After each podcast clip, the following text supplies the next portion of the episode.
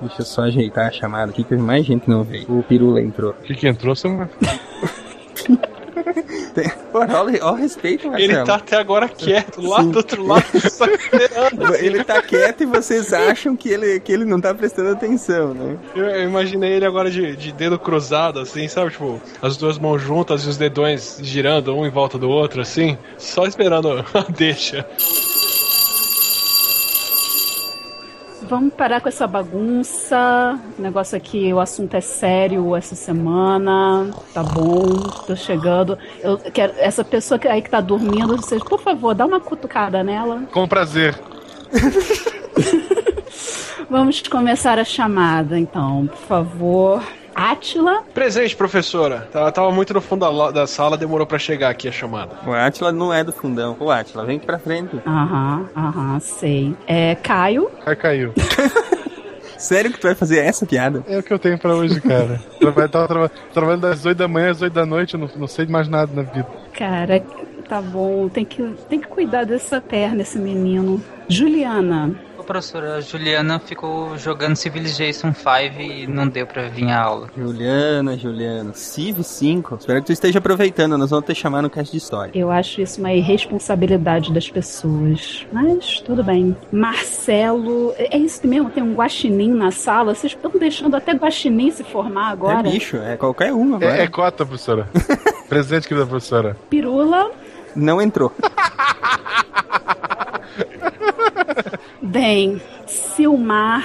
Presente contente, querida professora. Toma aqui uma maçã. Ah, muito obrigada. Como é que você sabe que maçã é minha fruta favorita? Sétimo sentido. A minha é chocolate. E vamos ver se eu vou falar certo, Tarik. Presente, professor. Falou certo. Tarik, professor. Tarik. Sobre o que é a aula hoje, prof? A aula hoje é sobre o movimento de acesso aberto à informação científica e, por favor, vocês paguem 30 dólares para continuar ouvindo o podcast. é, 30 tá barato. Aumentou o fator de impacto do podcast e a gente subiu para 62 dólares. Isso, exatamente. Matou minha frase de abertura.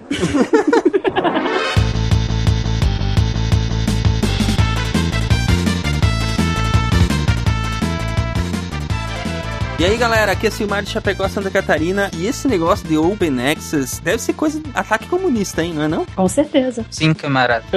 Tá arriscado isso hoje em dia, hein, Silmar, tá muito arriscado. Aqui é o Atila, direto de São Paulo E eu sou uma Kardashian da ciência. Nossa! Nossa senhora. Depois de loira, agora Kardashian, cara. Me entregando nos podcasts. É, eu, eu, acabei de descobrir que eu tenho um índice Kardashian de 225. Então eu tenho 225 vezes mais seguidores no Twitter do que eu deveria ter, dado que eu publico. Aqui é Yara, do Rio de Janeiro, e eu tô aprendendo a ser uma bibliotecária de guerrilha. Olá, ouvintes, aqui é o Tarek Fernandes de Anápolis, e conhecimento é um poder que, como todos os outros, não pode ficar na, nas mãos de poucos. A não ser que ele esteja atrás de um paywall. De Gaspar, Catarina, aqui é Marcelo Guaxinim, e meu índice Guaxinim é 1. índice Guaxinim. Boas contas que você fez, bicho. eu sou de humanas, cara, relaxa. Vocês estão ouvindo o SciCast, o podcast sobre ciência mais divertido da internet brasileira. Science World Beach.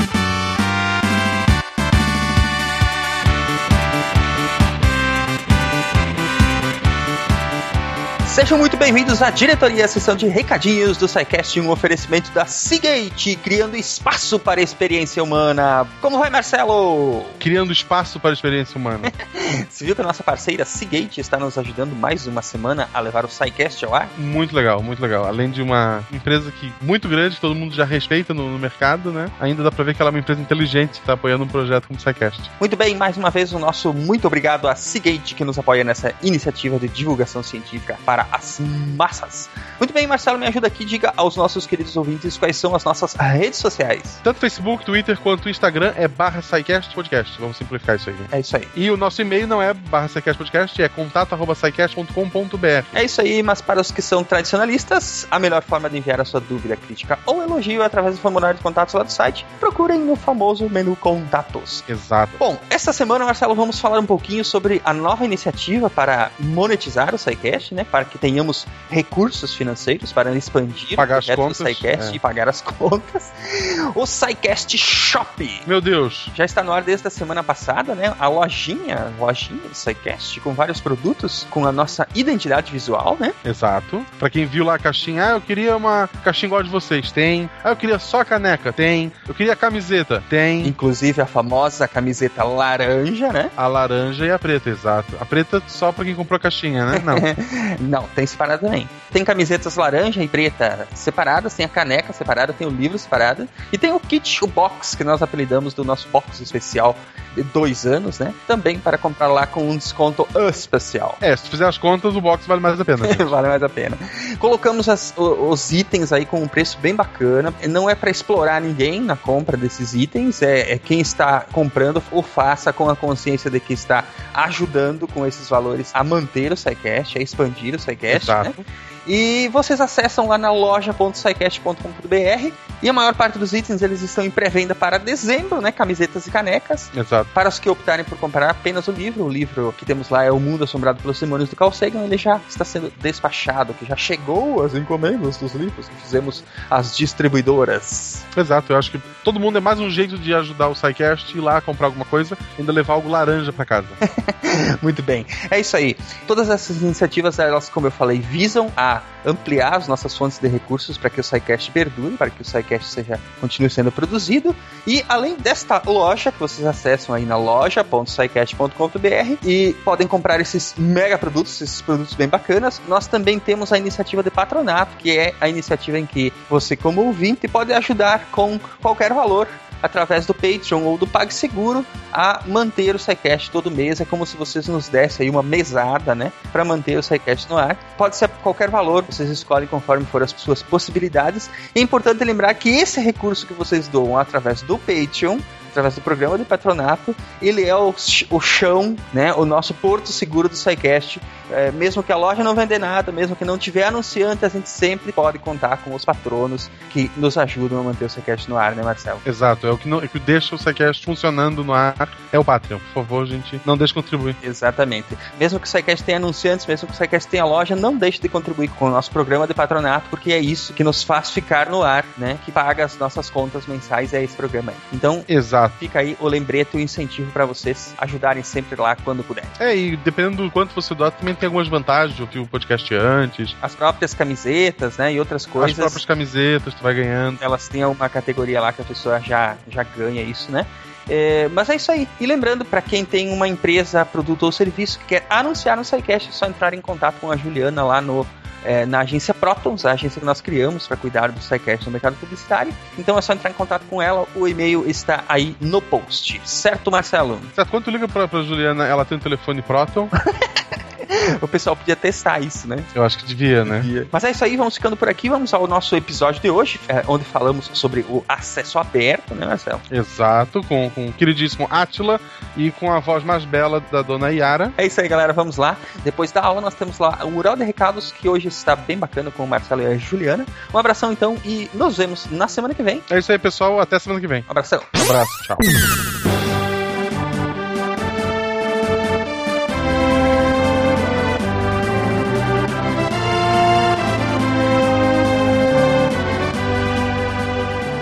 Vamos, vamos puxar o gancho que o Taki já, já deu aí. Vocês acham que o conhecimento pertence a toda a humanidade? Eu, eu acho que pertence a quem pagou para ele ser gerado. Eu acho que deveria pertencer, mas no momento não pertence. E, e é isso que eu quero dizer. A gente faz pesquisa financiada pelo público, então o conhecimento deveria ser público. Mas como assim? Não existe pesquisa privada? Não, então eu falo assim, deveria pertencer a quem paga, ou seja, todos. Tem pesquisa privada, tem pesquisa feita, por exemplo, por farmacêuticas, mas geralmente elas nem publicam isso. E é uma parcela bem pequena. Mesmo a gente acha, por exemplo, que num país como os Estados Unidos, a maioria da pesquisa é paga por empresas privadas. E não, mesmo lá é o, publi- é o governo que investe mais. Mas toda pesquisa acadêmica é publicada, teoricamente, hoje em dia, né? Teoricamente. Teoricamente, sim. O O que gera um outro problema que é a explosão, porque tem a pressão para publicar também. Eu não sei se vocês já ouviram o publicar ou perecer, que é você, você tem que publicar para porque a tua, a tua avaliação é quanto você publicou. Na verdade, é quanto você publicou e onde.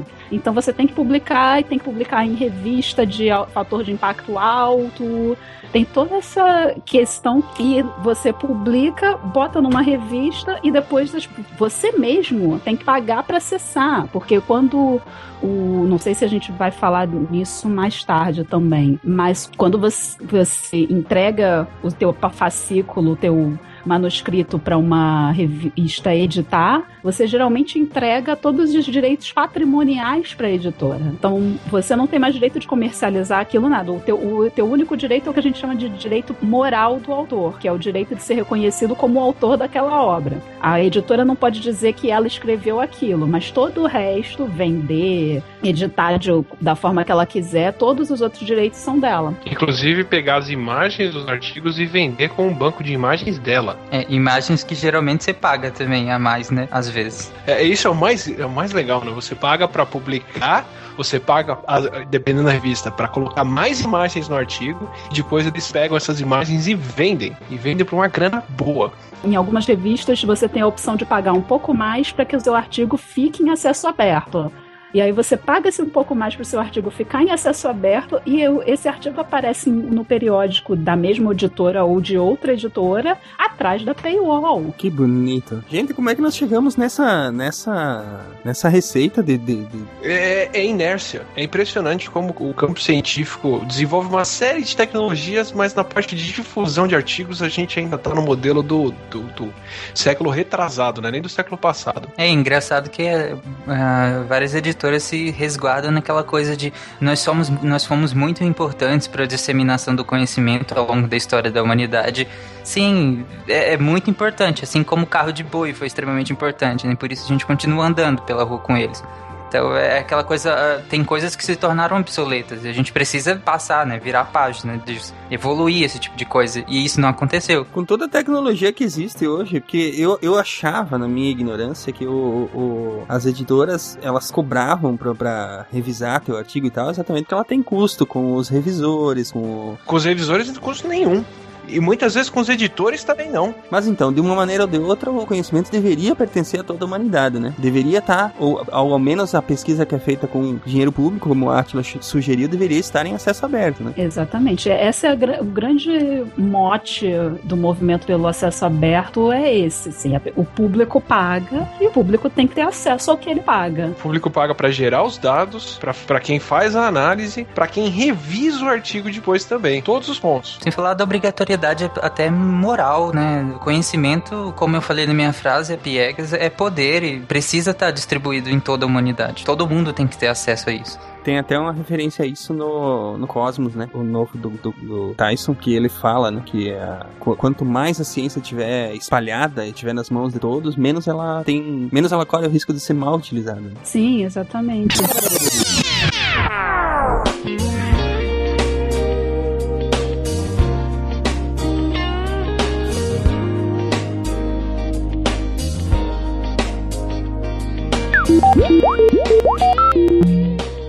Oi, aí, Marcelo? Me chamou? O que tá acontecendo? Então, tô, tô mexendo aqui. Lembra o computador que a gente usou para tentar é, saber o que os ouvintes queriam? Ah, lembro. Aquele que tabulava os dados através do lixo? Esse, esse aí. Eu, eu, eu meio que reprogramei aqui para ele usar como base todas as publicações científicas do mundo. Sério? E daí? E daí que ele juntou várias pesquisas que sozinha nada significam mas que juntas são capazes de realizar qualquer coisa, curar qualquer doença. Sei lá, o céu é o limite, ou na verdade nem ele pode limitar a gente. Caralho, tipo um Megazord? Tipo Exódia. Eita. Curar doença, sei lá, teletransporte. Sim, sim, carro voador, tecnologia de viagem interplanetária, tudo, cara, tudo a gente pode fazer.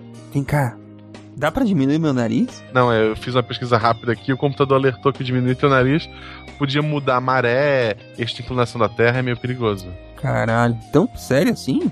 Calma, cara, eu tô te zoando também, né? Cada pedido do computador leva meses, até anos para ele processar, ele é meio lento. Só podemos escolher uma coisa por vez. Cara, então a gente tem que usar isso com sabedoria. Que tal se a gente curasse alguma doença? Não, agora não dá. Eu já iniciei uma pesquisa aqui, depois a gente vê. teletransportem? Nada, algo muito maior. Quanto tempo vai levar? Quatro anos. Quatro anos?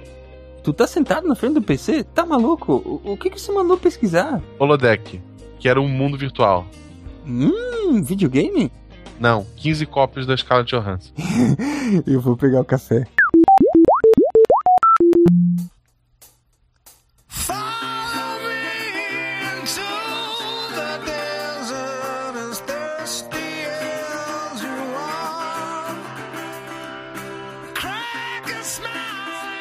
Vamos falar hoje então sobre o acesso aberto, Open Access, um movimento que tem se espalhado pelo mundo científico para tentar, de alguma forma, tornar uh, aberto o acesso a publicações científicas, eh, lutando contra principalmente os famosos paywalls que a gente se depara o tempo todo para ler artigos científicos, né?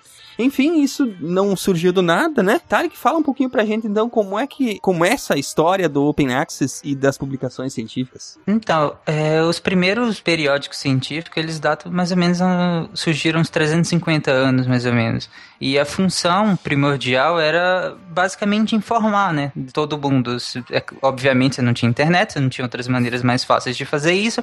Era muito mais fácil você colocar Uh, o que você descobriu, ou o que você está pesquisando, ou o que você pensa sobre algo é, num papel e, e, assim eles faziam, por exemplo, leituras em reuniões, como a gente estudando história lá no cast de eletricidade, nós falamos sobre isso, da Royal Society, que eles tinham essas reuniões de leitura de, de, de papers, né, nessa época, de periódicos, que eles reuniam essas, essas publicações que não eram publicadas, claro, eram era de, de, próprio punho muitas vezes deles. As publicações nessa época era tipo, como é, como é que chama a gente os uh, que circulam nos clubes, tipo de quem gosta de música e tal. Como é que é fanzine. Os fanzines. As publicações nessa época eram os fanzines da época. Com as cartinhas. Também tinha uma função de dar prioridade para quem descobriu aquilo. Né? Esses periódicos acabam virando um jeito de você estabelecer quem tem prioridade ou não sobre aquela descoberta, ou quem chegou primeiro naquele resultado também. É, e não só é, quem estava ali, quem podia comparecer né, presencialmente a essas reuniões, mas também aqueles membros membros que, que moravam muito longe, às vezes, do, do centro de, de pesquisa e precisavam se manter informados, né? Aí eles mandavam um fanzine. É, tanto eles podiam ficar sabendo do que aconteceu lendo a revista, quanto mandar para a revista, olha, descobri isso aqui, achei uma coisa nova. É, até porque eh, nessa época praticamente todos os cientistas pesquisavam sobre tudo, né? Boa parte dos cientistas naturalistas pesquisavam sobre tudo e cada um podia ir ajudando os outros aos poucos. Só que para isso eles precisavam saber qual era o avanço do outro, né? A partir até onde o outro foi, até onde o outro descobriu e por isso e surgem esses, os periódicos. É engraçado que isso aí não mudou até hoje, né, Atila? Quem publica antes é dono da ideia, né? Na verdade, é para isso que tem servido até hoje.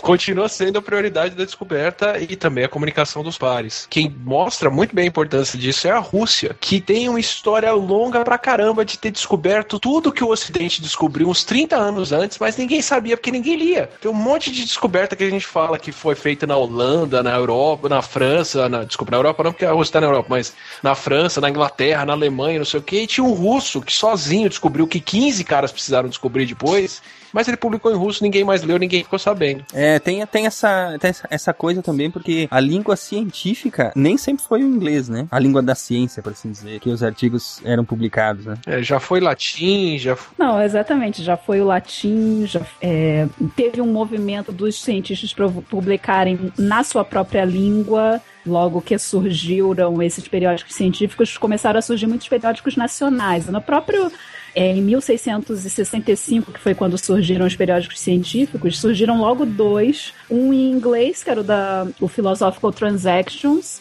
e o outro em francês, que é o Jornal de Savant. Então era, já estava tendo esse pipocando cientistas falando nas suas próprias línguas. O alemão também teve a sua, teve a sua época, né? O alemão também teve, os alemães sempre, né, em todos os campos, publicando pra caramba e pensando pra caramba. É, e esse, essa diferença de linguagens também, muito nas exatas também, por exemplo, a, a famosa briga do Leibniz com o Newton, é, que eles publicaram, eles escreveram praticamente as mesmas coisas, só que com linguagens matemáticas completamente diferentes, né?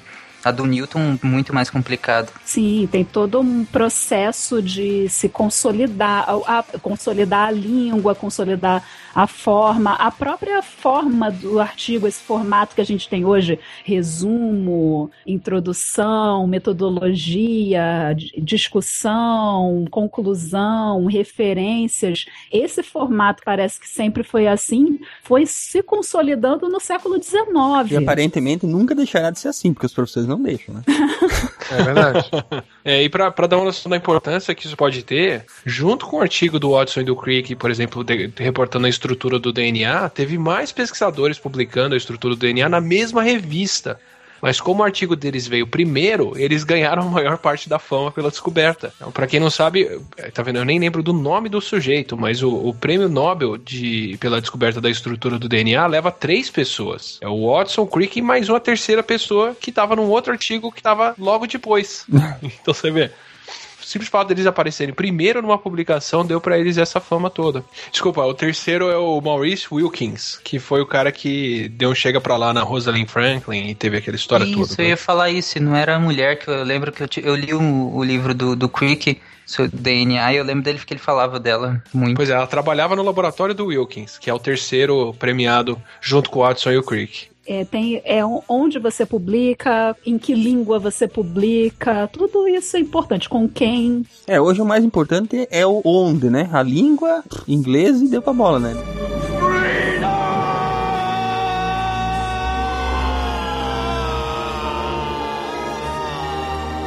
Outra coisa importantíssima da, dos periódicos que foram eles que estabeleceram é a, é a revisão por pares, né? Só para esclarecer que ela não vem desde o começo, porque muita gente, eu também tinha essa ideia de que começou o periódico e começou imediatamente a revisão por pares. Não, a- do mesmo jeito que o formato do artigo, o próprio artigo científico foi se consolidando ao longo do tempo, a revisão por pares também foi uma coisa que, do jeito que a gente faz hoje, que você manda para um, um- o você manda para o editor, o editor tira a identificação do seu nome, manda para duas, três pessoas. Quando tira, né? Quando tira. É, às vezes não tira, é verdade. Ah, é, quando tira. Porque na, na minha área geralmente é duplo cego. né? Na minha área, não.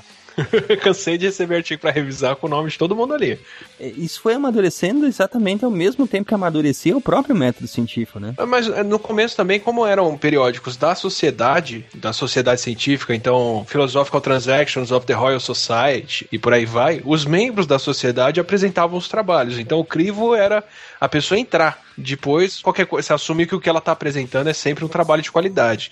Isso começa a mudar depois quando você tem mais gente que nem necessariamente participa da sociedade para apresentar um trabalho. A ciência parou de ser a da elite, né? É, mais ou menos, assim. Por exemplo, a PNAS, que é o Proceedings of the National Academy of Science da americana, é, ainda tem artigos que são feitos desse jeito, assim, que membros apresentam e que não passam por revisão externa. E o artigo é publicado direto. A ideia desse tipo de artigo é poder publicar ideias que são meio radicais e que revisores conservadores não iam aceitar. E às vezes saem artigos muito legais. Mas às vezes tem gente que simplesmente por ser membro da academia apresenta umas ideias malucas, estapafúrdias. assim. Malucas o suficiente pra não ser levados a sério nem, por- nem por- pelos pares da academia. Não, assim, de, de virar motivo de piada, como o cara que foi lá falar que as lagartas vinham de um cruzamento de onicófora, que é um invertebrado, com não lembro o que mais, assim, tipo, senhorzinho gagar já, nos seus 90 e poucos anos. É por isso que a gente deve ficar longe das drogas, crianças. É, exatamente, mandando uma ideia maluca, sem pé na cabeça, mas como ele era membro da sociedade, ele apresentou o artigo sem revisão e tá lá publicado. Então, numa revista de prestígio. Velhinho, tu não fala mal, né? Eu falo. Exatamente, ainda mais provavelmente foi medalhão da área e tal, pra chegar nesse estado. Meu sonho de vida é chegar num, num estágio em que eu fale um monte de bobagem e as pessoas, não, é, mas sabe, né? Souza. É ficar velho o suficiente pra ser o dono da razão, né? É. Ou pra ligar o foda-se no último nível, né? Eu só preciso escrever coisas muito boas nos próximos 20 anos, sei lá. Eu fico, eu, eu fico feliz se virar o Silvio Santos, só, poder falar qualquer coisa pra qualquer pessoa. Mas hoje em dia ainda existem os gurus da área, vocês que, que são cientistas. Vocês- hoje, hoje ainda existe aquela fama assim do tipo, você vai ler um negócio e diz, esse é o cara. Tem- e tem gente que com certeza publica o artigo simplesmente porque tem aquele nome e aquele sobrenome. Aham. Então o, o nome ainda tem muito peso, apesar do nome precisar ser construído. É como eu estava comentando mais cedo, que a ciência é uma atividade social. Então, por mais que o princípio da ciência te, seja contrário à a ideia de autoridade pela autoridade e tudo mais, na real, a gente é gente. A gente lê os caras e a gente, pô, esse cara é, é sensacional. Que ainda tem o cara que conhece o pessoal da revista, o cara que é chamado pela revista para submeter um artigo. Isso é bem visível nos artigos de revisão, que assumem, teoricamente, que são pessoas que são excelentes na área, que por isso estão publicando lá. Então, é, é muito por prestígio. Você diz que é, uma, é uma, um artigo de revisão é quando vai se confirmar uma pesquisa, é isso? Um, um artigo de revisão é assim, bom, eu quero ter uma perspectiva de tudo que já foi descoberto sobre os guaxinins que participam de podcasts. Opa! então eu vou chamar a maior autoridade em guaxinins de podcast que eu, de podcast que eu conheço e pedir para essa pessoa fazer um sumário da área, assim. Uma revisão bibliográfica. Exato. Quanto tempo os guaxinins participam de podcast, quem demonstrou isso primeiro num artigo, quem fez a maior contagem do índice de guaxinim e por aí vai. E aí a pessoa apresenta uma revisão da área, justamente contando a história, os principais achados, ou opiniões sobre como é que aquela área funciona ou não, que são geralmente os artigos mais citados, porque são os que resumem mais informação. Entendi. E como é que chama quando é uma, uma pesquisa que não é inédita, que ela só está tentando confirmar um resultado? Seria um estudo de re, é, reprodutibilidade, mas eu não sei. É uma coisa que está se fazendo mais agora, porque na, um dos com essa coisa loucura toda de publicar, uma, um dos critérios é, ai, tem que ser inédito. E esse trabalho que é muito importante de você testar e continuar vendo se aquilo se confirma em outros estudos ficou um pouco de lado, porque você. Ah, isso aqui Fulano já fez. Vamos publicar uma coisa nova, inédita, diferente. Então, está se trabalhando mais essa questão da reprodutibilidade, porque está se, tá se vendo cada vez mais que muitos estudos que são publicados, que são muito citados, não se consegue reproduzir. Os artigos em psicologia que saíram há pouco tempo, mais da metade não atendem os critérios de reprodutibilidade. Exatamente, foi uma das. Teve um, ah, um exemplo famoso também que foi o do o do ar, da vida de arsênico, que encontrou uma bactéria no fundo do lago que podia processar arsênico. Teve um trabalho, até a menina blogou todo o trabalho dela tentando reproduzir a pesquisa e não conseguiu chegar no mesmo resultado. É, a, Rose Redfield, professora da Universidade de British Columbia. Foi muito legal. Mas oh, isso daí só mostra que é, a pesquisa hoje está ficando tão complexa que você não tem mais como mandar para duas ou três pessoas, que são os revisores tradicionais, e elas dizerem, ok, chequei tudo aqui dentro e pode publicar, né? Tem tanta coisa e tem você pega artigo hoje em dia que tem 1500 autores, como que três pessoas conseguem ler aquilo e entender tudo? Precisa uma revista, precisa um periódico inteiro só para para um artigo, né? E é uma das críticas que as pessoas fazem, por exemplo, a revisão por pares é que ela, uma das problemas dela é que ela pode é, inibir a inovação, no sentido de que você geralmente tem editores que são medalhões, que não conhecem muito da coisa nova ou que já estão estabelecidos na área, e aí vem uma coisa que é muito nova e dizem: ah, não, isso não interessa, isso não vai para frente. Ah, mas eu já vi isso acontecer. O, de um artigo ser recusado porque é, o, o artigo estava, vamos dizer assim, falando de um método que era diferente do que o cara que estava revisando, que era um desses medalhões utilizava nos trabalhos dele. Acontece. É, isso é o dia a dia de muito pesquisador. muito pesquisador. é, realmente. É, apesar da revisão por pares ter a sua ter a sua importância, tem esse risco também. Mas assim, o periódico ele é importante, ele foi muito importante, principalmente nessa época em que a gente não tinha a opção como a gente tem hoje em dia de todo mundo poder comentar um trabalho para os outros verem, né? Hoje em dia, se você vê um artigo que ele tem algum resultado errado, você tem 500 formas de se manifestar sobre aquilo de maneira que outras pessoas saibam, como a Rose Redfield fez o blog dela, né? Mas na época em que todo mundo se comunicava por cartas e ninguém podia ver as cartas dos outros, é, ter o periódico que juntava isso tudo e fazia esse trabalho de primeiro receber o artigo, depois pensar quem que pode ler e comentar sobre aquele artigo para mandar para revisão, mandar para essas pessoas, receber esse artigo de volta, pegar o texto datilografado e passar ele para uma formatação de jornal, pegar a revista que o cara xerocou e mandou por, por, por carta e colocar recortada bonitinha na, na, no formato e fazer isso tudo, era um trabalho assim fundamental até pro avanço da ciência mesmo. Sem falar que com a limitação do papel, você não pode simplesmente sair imprimindo 500 mil páginas todo mês ou mesmo de três em três meses, porque ninguém vai ler 500 mil páginas. Então, o trabalho da revisão no sentido de dizer, olha, isso aqui não, tá pra, não dá para publicar ainda, também é muito importante nesse sentido. Isso aqui eu não posso publicar porque, tipo, não dá. Ou então, ah, o seu artigo tem que ter 15 páginas, ou tem que ter 5 páginas, dependendo da área. Porque na minha área, por exemplo, um artigo de 20 páginas é comum mas a, áreas mais exatas, um artigo de 20 páginas é. É, a revista ela tinha que ter um limite de, de páginas, né, para ser publicada. Sim, exatamente. Limite de tamanho de figura, quantidade de figura, quantidade de anexos. Teoricamente, com a, o mundo eletrônico, uma coisa que você poderia fazer era: para que, que eu vou esperar fechar um número da revista para poder divulgar esse artigo? Por que não publicar logo? Sim, são coisas tão amarradas, né? A, a, a forma de edição de revistas tradicional, né? É. E não, e, e, era, era um negócio absolutamente caro, porque você não tem uma tiragem grande, né? Você pega uma revista diária, sei lá, de astronomia, você devia ter uma tiragem, sei lá, 2 mil números, 5 mil números no máximo, não, não, não tá nem perto do que é uma tiragem de revista tradicional. Então é, é um processo caro mesmo, né? E além de ter uma outra coisa que a gente nem começou a discutir aqui, que é o, o armazenamento, o arquivamento da pesquisa, né? O fato de você ter ela impressa no papel, bonito, na revista, mandou para a biblioteca, você tem um lugar onde essa pesquisa fica guardada agora. Você tem um arquivo disso, né? Que até até inventar uma coisa chamada internet era fundamental. É, mas por exemplo, eu publiquei num site a minha pesquisa. Para um meio acadêmico não tem validade nenhuma. Depende dentro da pesquisa tradicional, dentro desse mundo de publicação que era o que existia até antes da internet, eh, internet, eh, as revistas ou livros eram basicamente a única forma de você realmente publicar uma pesquisa, fora apresentações em congressos. Nerdologia não vai pro Lattes. Jamais. Agora até vai, mas não, não serve pra Ele nada. pode ir porque tem uma seção lá que é de redes sociais, divulgação científica. A minha entrevista o, do SciCast eu já botei lá no Lattes. Uhul, estamos no Lattes. Mas aí você tem que colocar os autores e de quando até quando foi publicado, né? É, é, é a, o preenchimento ainda é meio estranho. Mas eu boto porque também eu sou uma jovem pesquisadora, porque só tem um artigo e vai sair um capítulo agora, então tem que rechear do jeito que a gente pode. Mas é que a, também a divulgação científica não é estimulada na academia, né? E aí a gente entra em outro buraco.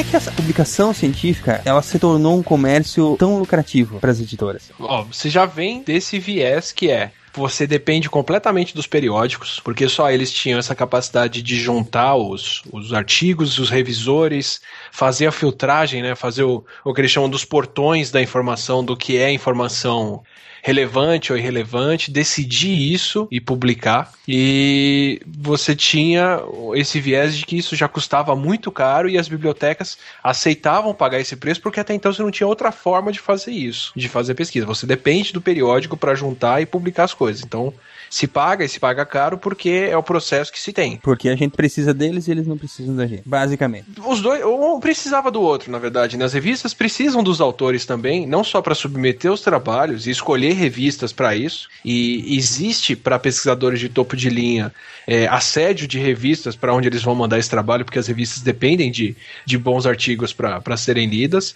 Mas o, a própria revisão que é feita por, por, por pesquisadores é feita sempre tradicionalmente de graça graça, justamente porque a gente entende que é um passo necessário para a ciência acontecer, sabe? Mas então as revistas elas não pagam os autores, que os autores submetem os arquivos de graça e entregam os direitos patrimoniais para os editores. Exatamente. Você entrega, você diz, olha, eu, o seu único, meu único direito é dizer que eu, eu sou autora desse trabalho. E também não pagam pelo controle de qualidade, porque a revisão, o Atila acabou de falar que a revisão por pares é um trabalho voluntário. Exato, porque assim, para eu publicar um trabalho, ele precisa ser revisado por alguém, logo eu só vou retribuir isso a hora que alguém quiser publicar um trabalho e precisar de mim para revisar o trabalho. É um, é um é uma troca justa. Olha, eu vejo esse negócio das editoras, Atila e Yara, isso pode completar, é que elas começaram, como tá aqui, elas, elas não tinham fins lucrativos, né? Como a gente falou, o, o fim era outro.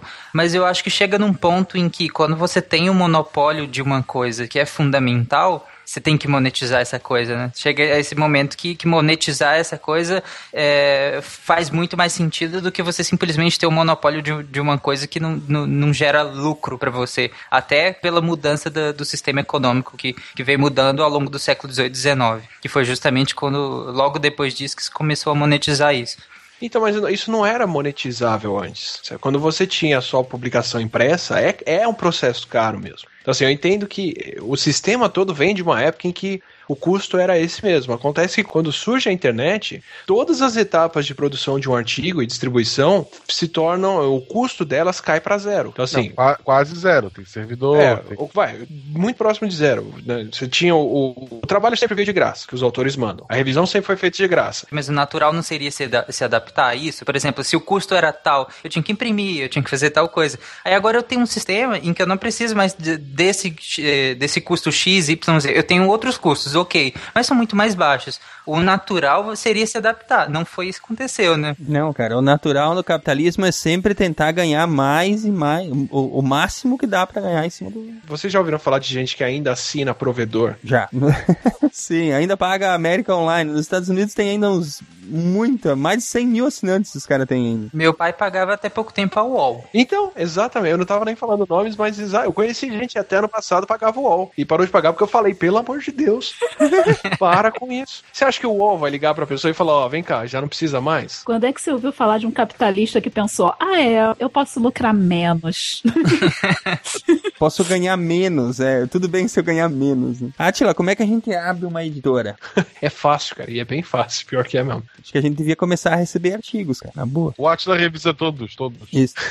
Biólogo, revisador. Tá lá, revisado por Atila. Porra! Eu tava pensando que o carinho podia ser uma patinha de guaxinim. Pode, poder negociar também.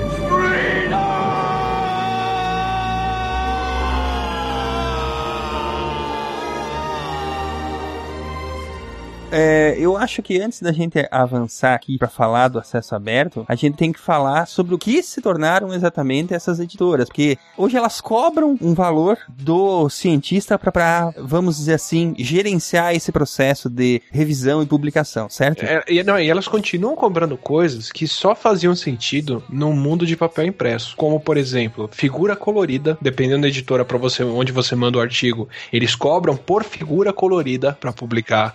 No número de páginas. Apesar de que nunca vai ser impresso, vai ser, vai ser disponibilizado online. É, ou assim, tem, ainda algumas delas são impressas, mas em quantidades mínimas, sabe? Imprimem três cópias para dizer que tem. Exato. Então eles ainda cobram por isso tudo e cobram pelo acesso ao artigo individual, que numa época, de novo, em que eles tinham que reimprimir o artigo, fazia sentido aquilo custar 10, 15, 20 dólares, porque os caras iam ter que ir lá no arquivo, puxar o negócio, fazer uma impressão só para você e te mandar. Eles ainda cobram isso hoje, ou muito mais. Tem editora que cobra 150 dólares por artigo para você acessar. Tá, eu nem queria falar do acesso por enquanto. Eu gostaria de levantar o custo que é pro pesquisador pagar para a editora. Geralmente cai muito também nas bibliotecas, que as bibliotecas têm que comprar a assinatura do, do periódico, de vários periódicos, né? Porque você não atende um pesquisador só e para cada área você tem que ler dois, três, quatro, cinco, seis periódicos e é difícil obter os dados dessas é, do valor dessas assinaturas porque as, as editoras obrigam muitas vezes a biblioteca a assinar um acordo de confidencialidade. Contratualmente eles são obrigados a manter silêncio sobre o quanto eles estão pagando pelos artigos. O único lugar que abre isso sempre é o Brasil. É engraçado que naquele próprio manifesto do Aaron Schwartz ele até fala isso que, que é para quem tem acesso dar a senha, né, para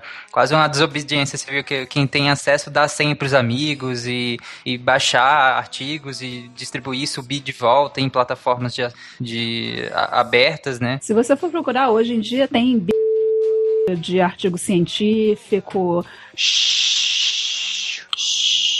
Eu não falei o nome do negócio porque eu não quero advogado na minha, na minha cola. Mas a gente pensa, cara, isso também tá atrasado. Pensa, tipo, no mundo de hoje tá atrasadíssimo ainda. Cara, não, ci- cientistas levaram 10 anos pra chegar na pirataria de artigo. A gente tá 10 anos atrasado nisso. Acho que mais ainda, hein, Atila? Isso porque a gente inventou a internet. Mas é que quem inventou a internet também tinha uma editora, você que não tá ligado. O que eu falei de biblioteconomia de guerrilha são bibliotecários mesmo que fazem isso para os seus usuários. Aqui no Brasil, por exemplo, você tem o Portal CAPS, ok. Mas tem muita coisa que não tá no Portal CAPS. Como é que você vai atrás? Mas não tem um, não tem um site que você acessa e, e ele passa todos os paywall do mundo? Um Netflix de artigo científico. Viva a mãe Rússia. Mas tem, tem, assim, aqui no Brasil isso é uma coisa a se falar. A gente não discute quase acesso aberto no Brasil ou preço pago para se publicar ou para assinar revistas e periódicos, porque a gente tem uma- um grande guarda-chuva que assina periódicos no Brasil, que é a CAPES. A CAPES negocia para todas as universidades a assinatura das revistas, então ela tem um poder de negociação enorme, enorme, que quase nenhuma universidade lá fora vai ter, dado o volume de, de universidades que são. E o que acontece é que a gente paga na casa de um ou dois dólares por artigo, porque pela lei de transparência a CAPES é obrigada a dizer o quanto ela paga por assinatura, e nas universidades a gente não vê isso. Então o pesquisador não sabe que toda vez que ele clica em ver um PDF lá, a CAPES está pagando dois dólares para a editora correspondente do outro lado. Por clique. Por clique, por acesso. E a gente não pensa nisso porque não tá vendo. Ninguém tá tirando dinheiro do bolso ou tá vendo a verba da biblioteca ser disputada com a biblioteca do outro departamento para ver quem assina qual periódico. E o custo é altíssimo. Eu tava olhando os números da, da CAPES, que o que ela investe nisso, é muito, muito alto o investimento dela nisso. Tá, mas aí é que tá. Vejam bem. O, o grande problema surge aqui, porque você paga pra publicar, você paga pra ler também. Mas o, artigo, ele foi produzido, se você é de uma universidade pública e teve financiamento público na sua formação, o artigo foi produzido com dinheiro público. Então você, você tá pagando pra acessar um material que você mesmo produziu. Exatamente. Mas é exatamente isso. Você tá pagando para acessar um trabalho que você mesmo produziu às vezes. Então vocês, por gentileza, me digam, por que que isso não é ilegal? Que imoral é? Porque eu eu posso te dizer o que fecha o ciclo dessa imoralidade toda. Vamos lá. É, A gente, então, olha só, você foi lá, produziu o seu trabalho, gerou os resultados, mandou para uma revista. A revista pegou esse trabalho, mandou para outros cientistas lerem, eles puseram o trabalho deles também ali junto, juntou aquilo tudo. Aí ela pôs no armário e fechou a porta. A gente dá a chave dessa porta para as revistas. Porque a gente vai entrar nessa conversa ainda, existem N alternativas para depositar esse trabalho num repositório que é de acesso grátis, não estou nem dizendo aberto, que tem outros aspectos aí dentro, mas a gente escolhe colocar naquele armário quando a gente fala que os pesquisadores vão ser julgados por onde eles depositam esse trabalho e dá mais valor para as revistas que são de acesso fechado e pago. Então não é nem que a revista tem esse poder, ela não tem esse poder. Ela ganha esse poder a partir do momento que a gente fala que o dinheiro vai para quem colocar o trabalho naquela revista. Então os cientistas dão o poder para as revistas cobrarem deles. É a coisa mais surreal do mundo. É um ciclo, né? É um ciclo que é interessante porque os próprios pesquisadores, que muitos pesquisadores em várias pesquisas eles concordam com o acesso aberto. O problema é que eles ainda continuam submetendo seus artigos ao acesso fechado, às essas, os periódicos, porque pelo fator de impacto, pelos próprios colegas é, valorizarem muito mais, como o Átila falou, é, as que são submetidas a esse tipo de plataforma, em detrimento da, da subvalorização em outras plataformas. Então a gente meio que acha certo uma coisa, mas estimula outra. Tipo, tu mandou pra uma revista fechada, tu não pode publicar de graça na internet? Existem meios hoje em dia, mas a maioria das pessoas não sabe ou não segue. E existem maneiras legais de você depositar uma versão, uma versão aberta. Por ex- do- uma saída é você procurar saber, e existem recursos na internet que mostram isso. É, tem um negócio que chama Sherpa, S-H-E-R-P-A, barra Romeo, R-O-M-E-O. Esse Sherpa Romeo, ele lista as, é, as revistas e mostra assim, olha, nessa revista você pode publicar e pode depositar o pré-print numa, num repositório aberto. Nessa revista não. Nessa revista você pode publicar o- a versão antes de ser revisada. Nessa revista você pode publicar a versão depois de ser revisada. Então, tem recursos. Posso explicar o que é o pré-print? Claro. Quando, quando, o pessoal começou a questionar o que, que as revistas estão cobrando, por que, que elas estão cobrando, as revistas falaram: olha, o trabalho que a gente faz é muito importante. Em 2006, 2007, 2005, eu não lembro bem agora a data certa, o governo americano fez uma coisa muito legal, falou o seguinte, olha, quem for financiado com verba pública do órgão NIH, que é o National Institutes of Health, 2008, né? Vai ser obrigado a depositar o trabalho, ou disponibilizar gratuitamente o trabalho que fez com esse dinheiro daqui. Nada mais justo. Se a gente financiou o trabalho de vocês, vocês têm que dar esse trabalho de graça para o público depois. A gente entende que as revistas são importantes, a gente entende que os periódicos fazem esse processo de curagem, de revisão e trabalho em cima, então a gente vai respeitar isso. Então a gente vai deixar os periódicos ficarem com esse trabalho por um ano sendo pago, e depois de um ano, 12 meses, ele tem que estar disponível de graça. E aí criaram os repositórios, onde você deposita esse trabalho. Aí que, que, o que, que são esses repositórios? Tudo bem, a revista tem o trabalho de revisar, de editar o trabalho, de formatar figura, fazer correção uma série de coisas. Então, para você não piratear esse trabalho da editora, o que você deposita nos repositórios é, é a versão que você, pesquisador, escreveu e submeteu para a revista. Então, que a revista ainda não trabalhou nada em cima daquilo, que é o pré-print. Então, isso é legítimo. Você pode pegar o que você escreveu, o trabalho que você vai mandar para a revista, que ela não trabalhou ainda em cima, e deixar isso disponível gratu gratuitamente em repositórios, como o que o NIH fez, que é o PubMed. No caso, essas políticas de acesso aberto de repositórios, é, tem a Fundação Bill, a Fundação Gates, no ano passado ou retrasado, eles publicaram uma política que as pesquisas que eles financiarem vão ter que ser publicadas em acesso aberto e eles nem deram o embargo, tem que ser publicado imediatamente em acesso aberto. Então, por exemplo, você não pode, se você é financiado pela pesquisa, pela Fundação Bill Gates, você não poderia publicar numa Nature, por exemplo. Exato, exato. E esses caras têm o poder de mudar o jogo, porque eu, pesquisadorazinha, não posso dizer para Nature, não, ou minha pesquisa tem que ser publicada agora. Mas quando tem, se quem está financiando a pesquisa está fazendo essa exigência, os periódicos também vão ter que se adaptar.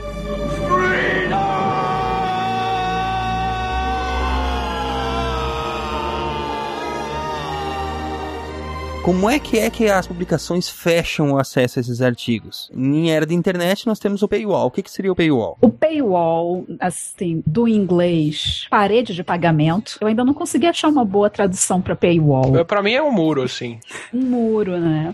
É basicamente, se você entrar sem o seu login institucional na página de uma Nature, por exemplo, e for tentar ler um artigo, vai aparecer lá, pague para baixar o PDF, pague tanto. É assim, vocês já tentaram entrar numa reportagem da Folha e caíram naquela página, você já leu um número maior que 10 artigos, você não pode ler esse artigo? Sim. Aquilo é um paywall. Então, aquilo é um paywall. A gente encontra isso para todas as revistas, todos os dias, só que a gente não pode não ler o trabalho que tá ali atrás. E tem outra coisa, você não pode, às vezes você você nem sabe se aquele trabalho realmente te serve. Porque sim, tem o resumo e a gente espera que as pessoas façam um resumo que contém o trabalho, que contém a essência do trabalho, mas nem sempre contém. E nem sempre o que você precisa é exatamente um resultado, é alguma coisa que está ali no meio da metodologia, sei lá, e que não estaria mesmo no resumo. Às vezes você vai pagar aqueles 30, 40, 115 dólares ler o artigo e dizer, poxa, não serviu. Imagina que você está caçando uma reportagem e você vai ter que pagar 10, 12 reportagens para chegar no nome que você estava procurando. Você desembolsa aí fácil mil dólares sem a menor certeza de que você vai encontrar a informação que você precisa. Então as editoras elas escondem o, os trabalhos atrás de pagamentos. Você é obrigado a pagar para ter acesso àquilo. Aqui eu faço uma diferença surreal. Se você entra no, no iTunes, se você entra no Google Music, se você entra na Amazon, você vai pagar, sei lá, um dólar por música, você vai pagar 10 dólares por, por livro e todo mundo na cadeia está recebendo. A loja, a editora e o autor. E muitas vezes quando o material é digital, o autor recebe uma parcela boa. Um livro di totalmente digital na, na Amazon, o autor recebe acho que 30% do valor dele.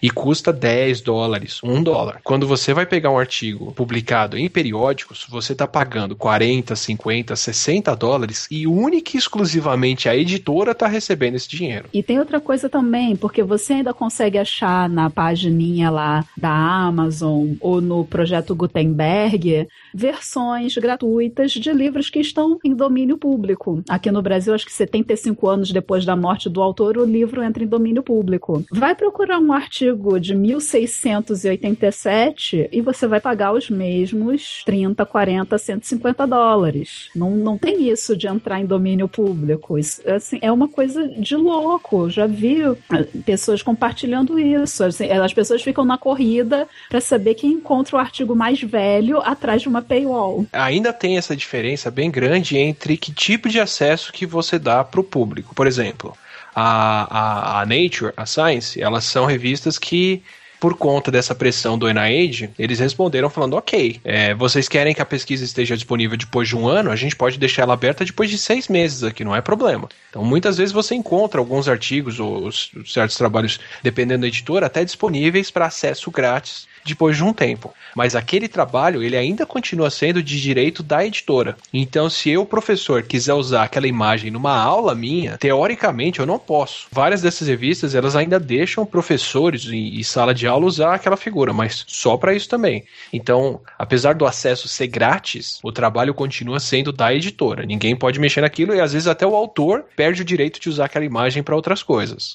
Enquanto um acesso aberto, teoricamente, ele não só te dá acesso à informação, mas ele te dá o direito de reuso daquela informação, às vezes comercial, às vezes não comercial, para outras finalidades depois. Então, o trabalho que está, por exemplo, na PLOS, que é a Public Library of Science, eu posso pegar uma figura daquela e usar em sala de aula, colocar na wiki que eu fiz com os meus alunos falando daquele assunto, sem medo de estar tá infringindo copyright da revista. Copyright de um texto que é teu. É, é, isso é muito absurdo. Exato, exato. Um, uma das coisas que mais se discute hoje em dia é plágio, né? Que é o, o autor pegando um trecho de outro autor e usando. Mas uma das coisas que as editoras mais estão forçando forçando e batendo a tecla em cima é para os autores não fazerem autoplágio. Então você não pode reusar um parágrafo de um artigo seu anterior, por mais que você esteja falando da mesma coisa. E a gente pensa, ah, legal, eles estão querendo garantir informação nova. Não, eles estão querendo garantir que o copyright daquele parágrafo é de uma editora só. Muitos autores entram nessa. caem no papo das editoras no sentido de que eles é, acham que o copyright tem que ser fechado mesmo porque o para proteger contra o plágio. E na verdade não. A, a, o fato de você colocar sob uma licença livre, sobre uma Creative Commons, não quer dizer que as pessoas podem tomar o seu direito moral do autor. Ela, ninguém pode dizer que ela escreveu aquilo. Ela ainda tem que dizer, não, isso aqui foi escrito por fulano. A não ser que você, na sua licença, diga, tem a licença que é a CC0 que você pode fazer absolutamente qualquer coisa com aquilo. Sem citar a autoria original, né? É, mas mesmo assim, a licença básica geralmente é a CC BY, que é a CC é, Creative Commons, e diz, é, você te, ao compartilhar, ao transformar, distribuir, você tem que dizer que aquilo é de fulano. Exato. O copyright das editoras não tem nada a ver com proteção contra o plágio, ele tem a ver com garantir que só eu posso vender esse, esse trabalho, esse, só eu tenho direito comercial sobre isso. É, e às, às vezes, para o mesmo autor poder usar um trecho que ele usou no artigo em outra coisa, ele tem que pedir a permissão para a editora se ela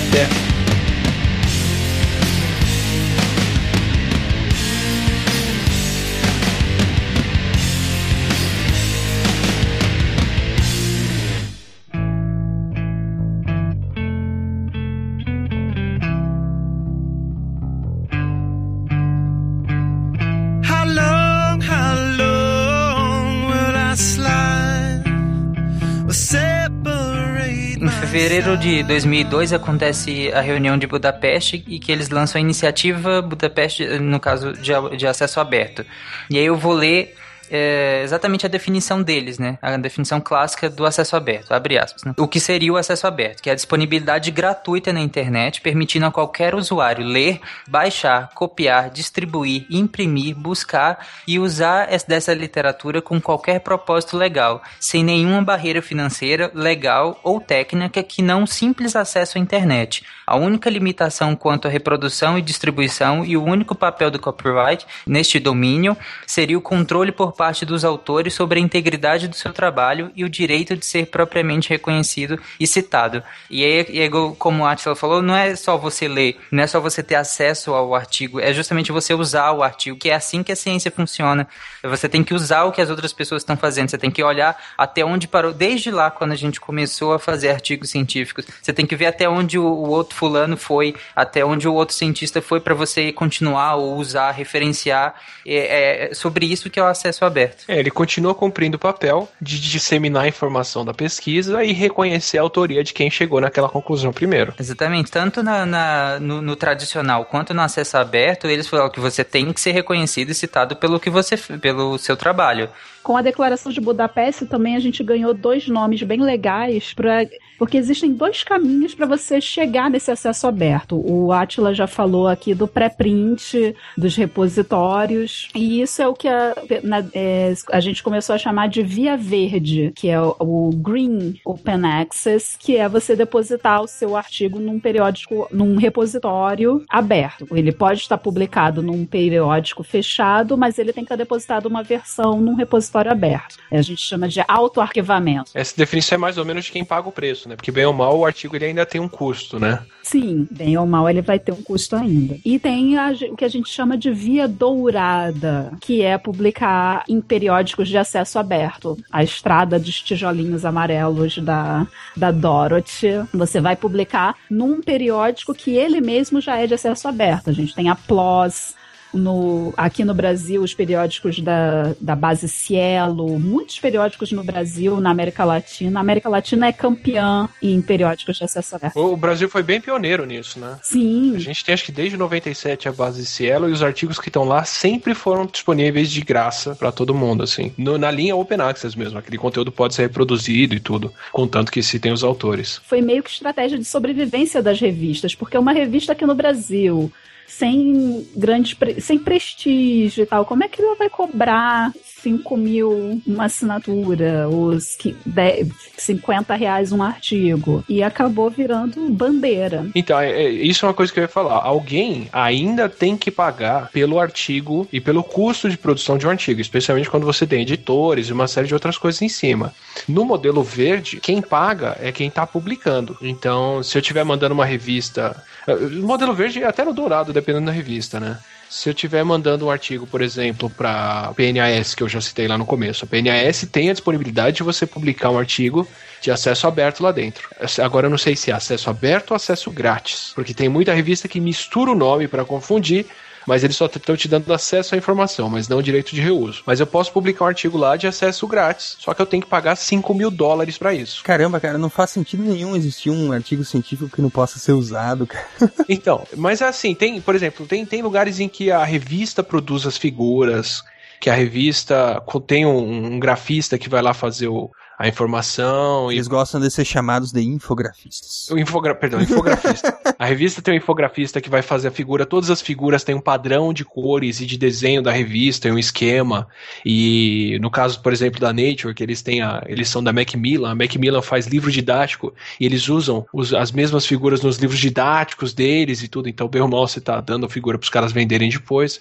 Mas assim, tem um, tem um trabalho feito em cima. E tem o trabalho dos editores, de todo mundo. Então, isso acaba virando uma fortuna às vezes. Nesse caso, você tem que pagar 5 mil, 4 mil, 3.500 dólares por um artigo para ele poder ser disponibilizado de graça depois. É, mas aí tem, eu já li em, algum, vários lugares que acaba, em alguns pesquisas eles indicam que é mais barato é, você pagar para submeter do, é, para o Estado, por exemplo, é, ela já inclui isso no custo da pesquisa do que o caminho tradicional, em que o Estado pagará pela pesquisa e pelo acesso. Então, assim, o, o Estado paga uma vez só. É, a questão é se você vai dividir o custo ou não, né? Se você paga para publicar, você arca com o custo e todo mundo que acessa aquilo não está pagando nada. Então, eu aqui no Brasil paguei para publicar meu artigo, alguém na Inglaterra pode acessar ele numa boa. Enquanto pela assinatura, não. É, o custo é meio dividido por país. Se você quer ter acesso, você paga um tanto e divide isso. Quem publica em acesso aberto ainda tem que arcar com o custo de assinatura de várias revistas. Então arca com o custo dos dois lados, sabe? É, a gente faz isso. A gente o, o Cielo, a plataforma Cielo, que, que distribui os artigos de graça, ela paga com verba pública do Brasil. Então a gente está pagando as duas coisas. A gente está pagando a assinatura de periódicos da CAPES e a gente está pagando a manutenção do Cielo no ar para todo mundo no resto do mundo poder acessar a pesquisa que está publicada lá de graça. Então não é que é de graça, alguém está pagando. Não existe almoço grátis. Não existe almoço grátis, muito bem lembrado.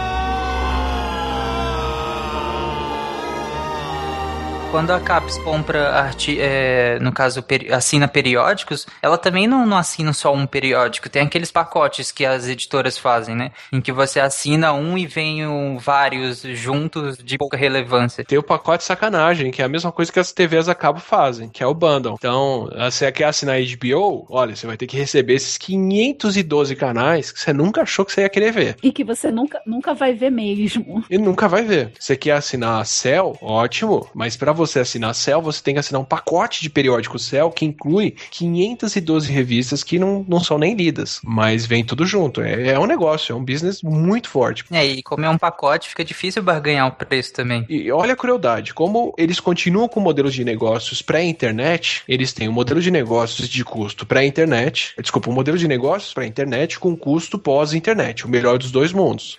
Então, hoje em dia, não existe indústria mais lucrativa do que você ser uma editora de periódico. O lucro líquido dos caras é na escala de 40 a 50%. A Elsevier faz mais dinheiro do que a Coca-Cola. Eles fazem mais lucro que a petroleira, faz mais lucro que a Apple. É, é... Em 2010, 1,16 bilhões de dólares, mais de 40% de lucro. Lucro, lucro, não é o quanto dinheiro eles movimentam, isso é o lucro líquido que os caras estão tirando ali no final. Então, a Walmart movimenta trilhões sei lá, quantos bilhões de dólares, mas de lucro líquido no final eles não chegam nisso. É, é surreal. E aí, Atila, como é que nós vamos re resolver isso aí? Sabe o que esses caras estão precisando? Eles estão precisando de, um, de, uma, de algumas ideias disruptivas. Olha como os caras são legais. É, em 2006, dois irmãos que são extremamente ativos em ciência, como o Michael Eisen e o. Como é que é o nome do outro? O Jonathan Eisen. Jonathan Eisen. O, o, acho que foi o, o Jonathan, o Michael que começou, né? Eu acho que foi o Michael.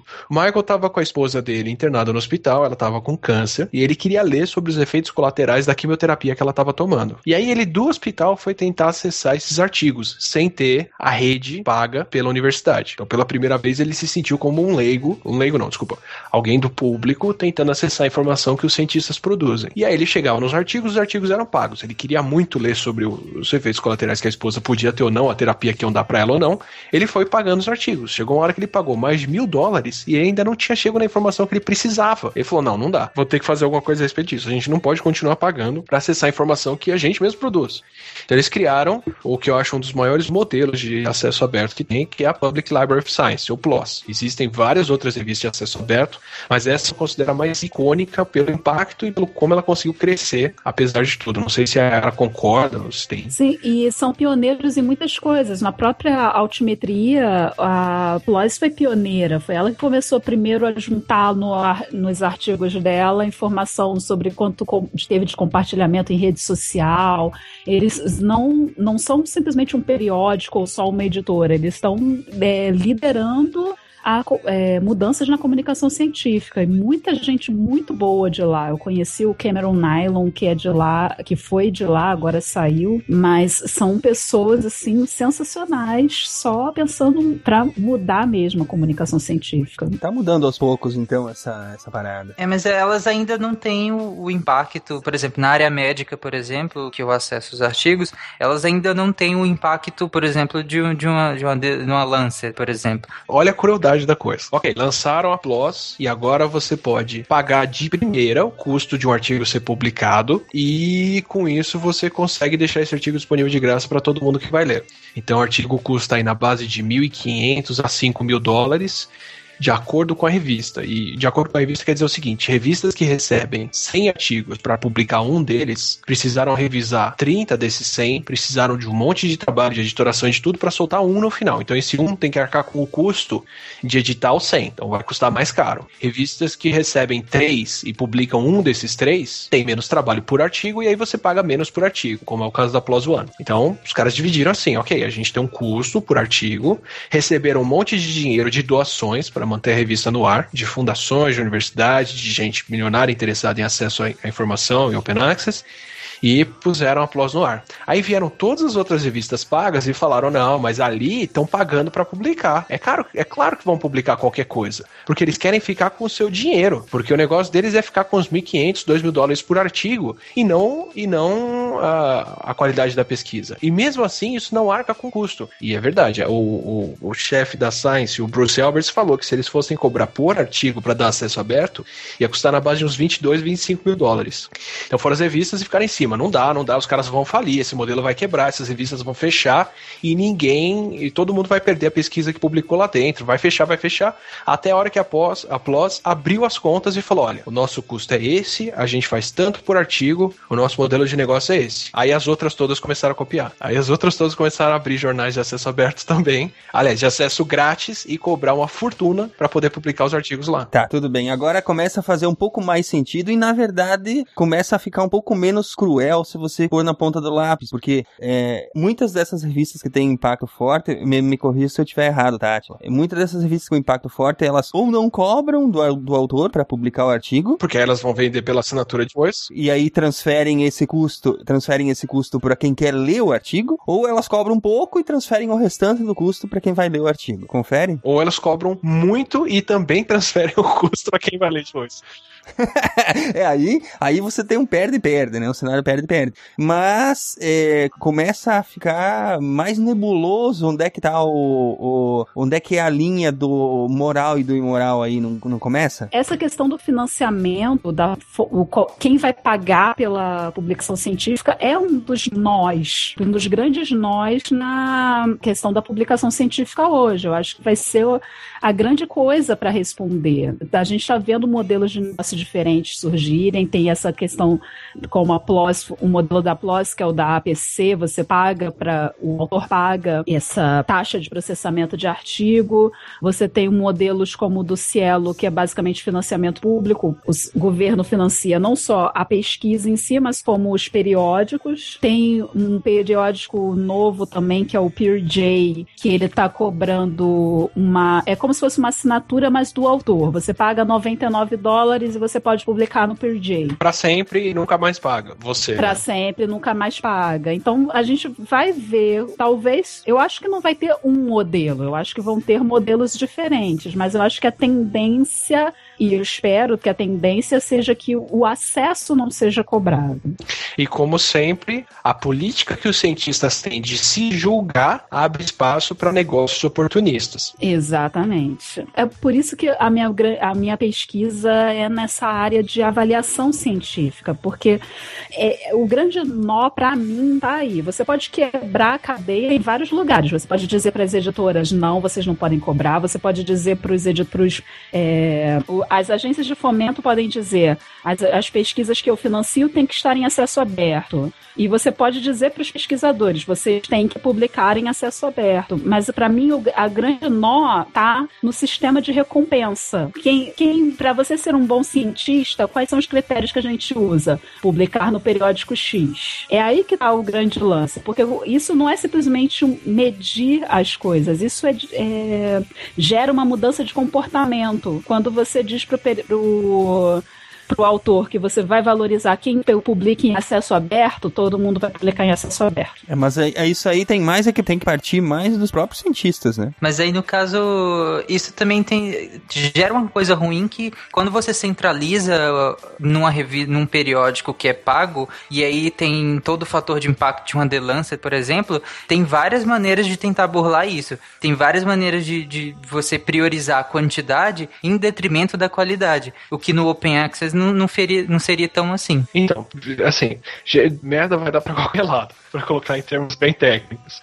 Se você falar, ó, eu vou valorizar quem publica em Open Access e eu não estou preocupado com o fator de impacto, o prestígio da revista. Estou preocupado com que as pessoas disponibilizem a pesquisa dela, a pesquisa delas em todos os lugares. Então, quando a gente leva para esse extremo de que você só vai valorizar o número de artigos, surge um monte de revista predatória que está interessada em cobrar pela publicação do artigo e nem um pouco interessada em revisar ou publicar ciência mesmo, que simplesmente estão preocupados em ficar com os 2, 3 mil euros lá por artigo e ficam com essa grana e tá bom. E tem um monte dessas revistas que apareceram nos últimos 5, 7 anos. E aí acaba quebrando quem vai querer fazer um trabalho direito. E é predatória também porque eles não simplesmente. Eles não ficam lá parados, sou a revista X. Eles mandam e-mails pesquisadores. Poxa, publique na minha revista. Você entra. Sabe spam? Não, Spam, eu é spam sei mesmo. que você é spam, mas é- sabe aqueles spams que você recebe? Não, eu sei que você é uma pessoa muito boa e é por isso que você pode me ajudar. Eu sou um príncipe da Nigéria. Exatamente isso. Nós recebemos esses. Vocês que são pesquisadores recebem esses das revistas. Exatamente. Assim como o príncipe da Nigéria vai dizer que você é uma pessoa muito boa e vai apelar pro seu coração bom, ele, os, as revistas predatórias vão apelar pro ego e pra vaidade que todo pesquisador tem. Todo pesquisador quer ouvir que a, a sua pesquisa é sensacional e, por favor, publique aqui. Por favor, publique aqui. Só vai custar 3 mil euros. É, mas assim, uma dúvida. Tu paga isso depois do artigo ser aprovado ou antes? E depende da revista, a maioria delas é depois do artigo ser aprovado. Ah, menos mal, né? A questão é que nas predatórias não tem nem o, o- o antes. O negócio você mandou, ok. Ok, qualquer um. É, e assim, pra mim é fácil saber quando, quando é revista predatória, porque qualquer e-mail que eu recebo vai ser predatório porque eu não sou ninguém. Tu é o Atila, biólogo, pesquisador. Eu vou receber comentário no YouTube, que é uma outra categoria. Mas, cara, que é um líder de área, é, isso vira um negócio muito dispendioso, assim. Você fica filtrando nos e-mails o que, que é um convite válido ou não, do que, que é uma revista importante ou não. Então, eu, eu que trabalho com HIV, já fui convidado para publicar em revistas sobre contaminação de solo, sobre produção de fertilizante, sobre tumores, sobre é, química, fotoquímica, tudo. Assim, tem uma assinatura. Você vê o e-mail que não cita o seu nome direito, que não, não fala qual é o nome da revista, que não dá o nome do editor. Atila Lamarino. E- esse até o Sérios vem, né? É como a Lara recebe, né? É, É. Lara Vidal. Mas é, é assim, você despende um tempo mesmo pra ficar. Meu, meu orientador, meu supervisor agora, meu supervisor passa direto. Atila, eu recebi um convite aqui dessa revista pra mandar um artigo. Vê aí pra mim se é uma revista boa ou ruim. Aí vou eu catar dentro do diretório de Open Access, dentro da Wiki, em outros lugares, pra ver o que estão falando daquela revista, pra saber se é uma revista séria ou não. Porque vira um mundo de spam mesmo. E pra quem não tá preocupado, também não é problema, porque quem paga pelo artigo são as agências de fomento. Então, o cara que não tá nem aí e vai mandar pra todas as revistas, ele vai publicar 15, 20 trabalhos. A CAPES, CNPq, FAPESP, FAPERJ, agência de fomento que for, paga a publicação pra pessoa e ela fica com um currículo cheio de publicação. Então é bom pra todo mundo, olha que legal. E o, o sistema Qualis aqui, não sei se, se todo mundo conhece, mas os, no- os periódicos brasileiros, não os periódicos brasileiros, desculpa, é, a avaliação dos pesquisadores brasileiros é feita também baseado onde a gente publica, mas existe um esquema nosso que é o sistema Qualis. Quando eu, brasileira, publico num periódico brasileiro ou internacional, essa- a Qualis vai, o, a Quaps vai avaliar esse periódico e vai dizer se ele é Qualis A1, Qualis B1, Qualis A2, de acordo com alguns critérios. Mas nem sempre essa análise é. Porque as pessoas que fazem são pesquisadores e às vezes eles não conhecem o periódico e aí colocam uma qualificação que não, não condiz. Já teve caso de acharem pesquis, é, periódicos predatórios com qualis razoável. É, porque é um jogo de vírus e antivírus, né? Você tá- tem que estar o tempo todo procurando saber se aquela revista é válida ou não, e os caras estão o tempo todo mudando o nome das revistas, os editores de tudo, pra você achar que é um negócio válido. Às vezes eles inventam inventam uma lista de editores da revista e põe o nome de um monte de gente de prestígio só para parecer que é uma revista legítima mesmo. E você vai falar com a pessoa, ela nem sabe que tá listada naquele site. É, e outra injustiça também é classificar o seu trabalho é, por esse qualis pelo, pelo local e não necessariamente pelo conteúdo, né? Até porque a pessoa que, tá de, que criou a qualificação, ela nem entende do seu conteúdo, do conteúdo do artigo. Isso tudo é fruto da situação de que a gente não quer avaliar a linha de pesquisa e os pesquisadores individualmente.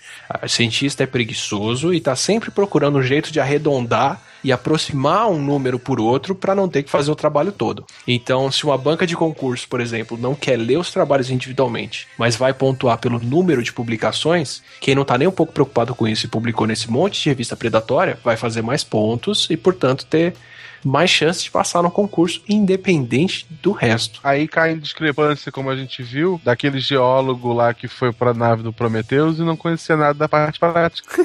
Pois é, e a outra tinha feito um curso predatório de aborto. Ó, mas eu vou dizer para vocês que porque quando você estuda comunicação científica, você presta atenção em outras coisas dos filmes, né? Não interessa se aquilo é válido cientificamente, eu não sei, mas a gente tá indo para Prometheus mesmo. Relaxa, Atila. É fácil que nem eu, cara. Quando, tu aceita, é, é, mais fácil, dói menos. Não, eu vou falar uma coisa que eu achei razoável em Prometheus. Yara, eu vou te derrubar também, tá? Não, me escuta, é que eles foram por uma missão paga é, de forma privada, porque eu duvido que pela CAPES eles iam receber financiamento para aquela missão. é, isso é, é, é, um, é um bom ponto, é um bom ponto. Se bem que eles estavam eles estavam no programa de, de, de Ciência Sem Fronteiras também, né?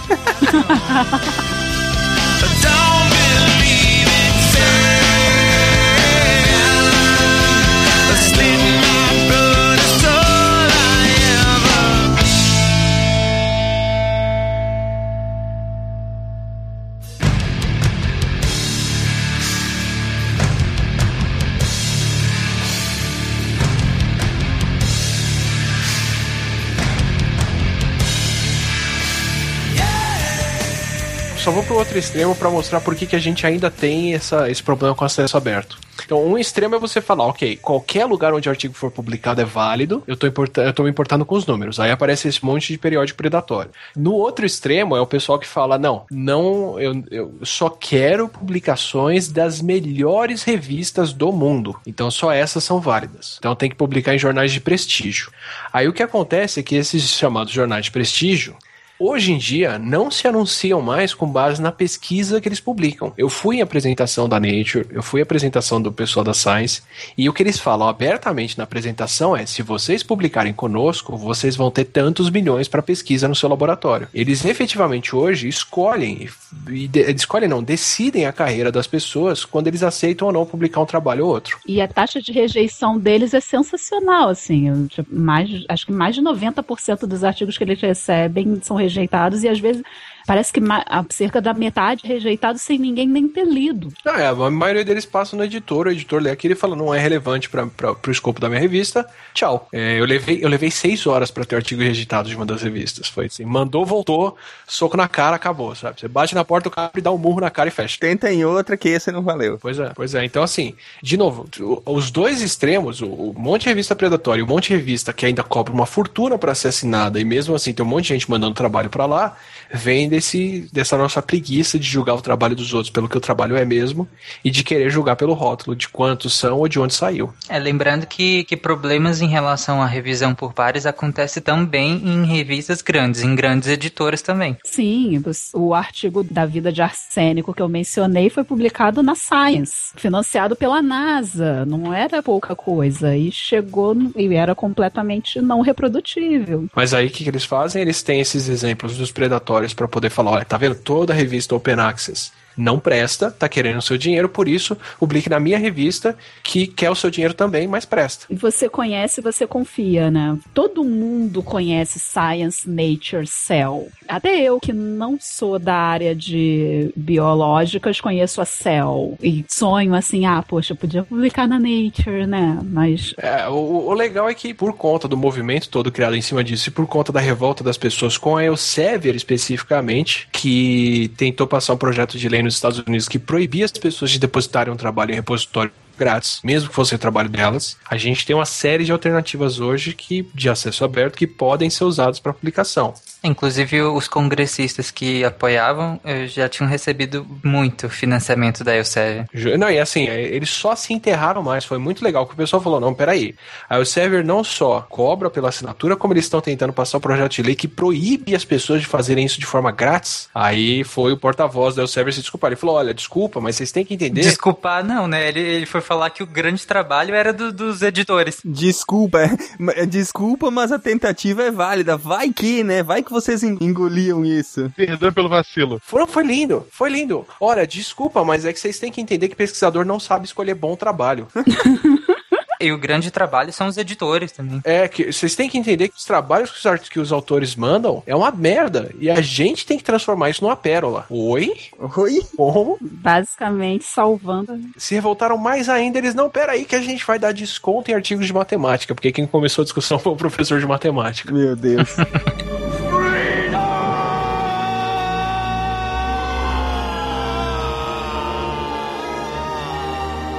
Vocês querem falar do Aaron Schwartz, que, que morreu por causa disso, literalmente? Conta a história aí. Então, o Aaron Swartz, ele foi um. Ele era um menino prodígio da internet. Ele, com 12 anos, ele já fazia.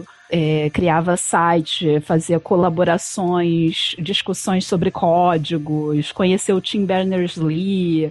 Era, assim, menino prodígio, foi um dos cofundadores do Reddit. E depois ele começou a se envolver com a questão do acesso aberto, das editoras científicas, é, se revoltou com essa questão. Um belo dia ele resolveu entrar no MIT com um computador, ligar o computador lá no servidor principal, usando a senha, porque o MIT tem uma assinatura do JSTOR, que é uma das bases que fornecem periódicos científicos para as bibliotecas americanas.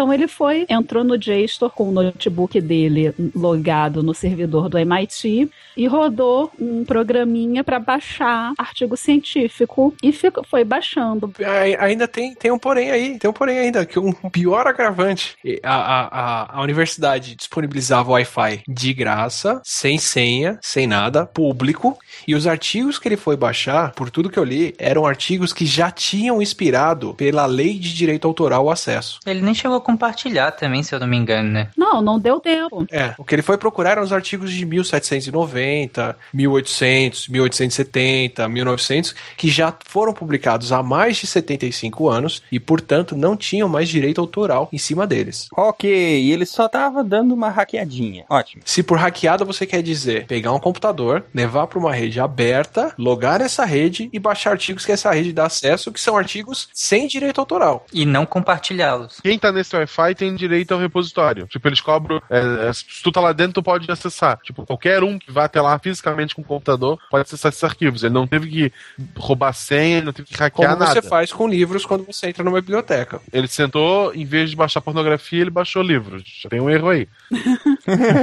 Tá, continua a história dele. E aí ele deixou o, o computador lá, a- virou à noite, alguém achou. Aí aí dá uma sacanagem também, porque ao invés de esperar. O que, que você faz? Você encontra lá um computador baixando coisas, você espera a pessoa voltar, é, diz pra ela, poxa, vacilo, e devolve o computador e tudo certo. Mas não foi isso que o MIT fez. Eles acharam lá, deixaram do jeito que encontraram pra câmera filmar o Aaron ir lá, trocar o, o hard drive, que já estava cheio, botar um hard drive novo, botar um HD novo e sair. E aí mandaram polícia na casa dele para prendê-lo, apreenderam o notebook. Ele foi processado. Teve uma notificação da JSTOR, né? Os caras viram que eles estavam tendo muito acesso a artigos deles de um único ponto e mandaram uma notificação para a universidade. Falaram: olha, alguém na biblioteca de vocês está acessando muito artigo de uma vez e isso é muito estranho. E eles derrubaram o acesso, não foi? Do MIT também. Foi, foi. Porque o cara ali, ele deixa, pegou o laptop dele, botou ele na tomada e guardou no armário ali para deixar a coisa baixando.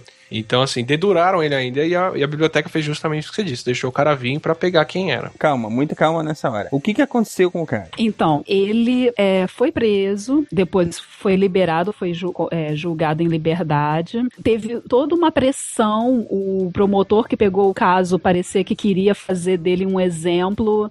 Não sei, as pessoas estavam achando que era um caso de terrorismo, ou sei lá. E, e fizeram aquele, aquele, aquele esquema americano de fazer uma pena absurdíssima para obrigar a pessoa a assumir a culpa, negociar uma pena menor, ao invés de ir pro processo e arriscar ser presa, no caso dele, por 35 anos, que era o que estavam condenando ele. Peço perdão pelo vacilo. Exato. Se fosse Portland, tinha ficado tudo bem, Marcelo. Foi uma coisa de louco o processo dele. Até que ele, é, no, do- no meio do processo todo, ele acabou se suicidando. E aí foi uma comoção. Puseram tanta pressão no cara que. É, ele tá, ele, assim, se ele fosse pro, pro, se ele não reconhecesse a culpa e fosse ao julgamento, ele tava arriscado pegar 35 anos e ele tava disputando com os advogados que uma empresa que faz bilhões, os Paga. advogados podem pagar. Se ele reconhecesse a culpa, ele ia passar mesmo assim alguns anos preso, que era a pena mínima que eles estavam dando pra ele assumir a culpa e pedir desculpa pelo vacilo e, e assumir. Por causa de artigos que já não tinham mais direito autoral. E ele não fez absolutamente nada com os artigos. Não tinha como ele dizer, ah, ele com- vendeu, compartilhou. Ele não fez nada. Estavam só querendo colocar medo mesmo pra servir de exemplo pros que quiserem, quiserem fazer de novo. Tem mais duas pessoas que estão passando exatamente pelo mesmo, tá? Tem um estudante colombiano que está sendo preso por criar torrent de artigo. Diego Gomes. E no caso do Diego, foi o próprio, foi um cientista, foi o próprio autor do artigo, do livro, que é, processou por, pelo cara ter compartilhado. Não faz o menor sentido. Mas tipo, se, se juntar todos os cientistas do mundo, eles não constroem uma base no espaço pra botar esse Mas foi exatamente isso que fizeram. Ah, exatamente isso! A, a, a Alexandra, a Alexandra Elbakian, que é uma pesquisadora do Cazaquistão. Ela estava tendo exatamente o mesmo problema que a gente tem aqui, acesso aos artigos pagos lá de fora. O que, que ela fez? Ela criou um site que usava o VPN, a conexão privada de acesso das universidades particulares ou públicas, mas de outros países, para acessar os artigos e baixar eles. Então, o pessoal doava o usuário e senha, e aí o artigo automaticamente usava esse usuário e senha para entrar via biblioteca da universidade e baixar um artigo. E para não fazer isso repetidamente, eles começaram a armazenar o PDF desse artigo lá dentro. É, ele- assim, é, é o Popcorn Time sem tirar nem pôr. Resultado, tiraram o site do ar, estão processando ela, ela tá arriscando ser presa, como ela tá no Cazaquistão, a chance dela ser presa é um pouco menor. Adivinha quem assina a conta? É o Sever. Eita, nós. A própria. Existe já um movimento de boicote a Elsevier. Muitos é, cientistas já assinaram. Eles não, não só não publicam, como eles também não revisam para periódicos da Elsevier. Tem outros estudantes que fazem, estudantes cientistas que fazem o compromisso de não revisar e não publicar em periódicos fechados, só em periódicos de acesso aberto. É todo um movimento político, na verdade, isso. É um posicionamento político que você toma ou não na sua carreira. A impressão que eu tenho é, é que isso é aquele tipo de coisa é, como loja de conveniência. Geralmente as coisas lá custam três, quatro vezes mais do que uma loja normal, às vezes com 10 metros à frente, que não é uma loja de conveniência num posto de gasolina. E aí todo mundo sabe, todo mundo reclama, mas todo mundo compra. E aí é o que eu sempre falo, eu não compro por simples questão de eu não vou contribuir com isso. Eu acho que vai muito também essa coisa do Open Access é disso. Eu não vou contribuir com isso. Eu tenho o prazer de falar que um dos meus artigos não é acesso aberto, todos os outros são. A maioria deles na PLOS. Aí, ó, a Atila dando exemplo. Isso aí. Os meus também, por enquanto, ou estão em acesso aberto e eu também faço questão de colocar em repositório, porque não só existem os repositórios das universidades, como existem sites onde você pode colocar o seu trabalho. O Figshare é um deles, tem um que se chama Zenodo. Você pode colocar a versão pré-print do seu trabalho num site particular. É, na- na- nas ciências duras tem o Arcive, tem o Biorcive, tem até o ResearchGate, que é uma rede social de cientistas, você pode colocar a sua versão lá. Idealmente, para não infringir copyright, você coloca a versão pré-submissão do artigo que você não mandou para a editora ou que a editora não trabalhou em cima ainda. Aí na área de exatas isso é extremamente forte, né? Eu tava pesquisando, é, a boa parte dos pesquisadores nem chegam a olhar o trabalho publicado, eles só olham o pré-print. E alguns nem chegam a publicar né, o trabalho, inclusive ganhadores da, de Fields, da, da medalha, tem uns que eles nunca chegaram nem a publicar periódicos, só no pré-print. É, porque quando você submete, entre aspas, o pré-print, o pré vários outros uh, pesquisadores vão lá e comentam e discutem a, ao vivo, no caso assim, é, discutem e já derrubam às vezes sua teoria ou derrubam seu teoria, ou, ou não. E aí, no caso, por exemplo, tem ganhadores do Fields que nunca chegaram a publicar. Mas isso acontece porque na área deles, eles não são julgados por onde eles estão publicando os artigos. É, exatamente. Não, é que tem uma questão também do próprio comportamento da área, não só dos critérios de avaliação, mas do comportamento.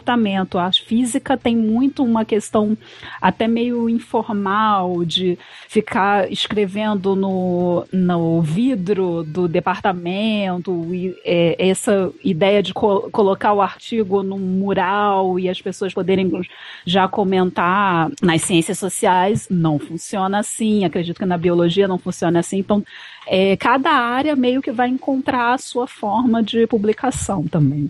É, assim, eu não consigo virar para uma pessoa hoje em dia e falar publique só em open access, porque dependendo da área é suicídio, sabe? Se você só publicar nesses periódicos e não publicar numa revista paga, cara, mas de prestígio, que é o que vai ser avaliado na hora de você ser contratado, promovido, receber sua verba para pesquisa ou o que for. Então, assim, a gente continua dando a chave do portão para eles. É, pra, pra, pra, quem é de humanas é mais fácil, né? O, o artigo vai de brinde com a miçanga. Já vai No semáforo, né? É. Preferencialmente. Com malabares e chamas.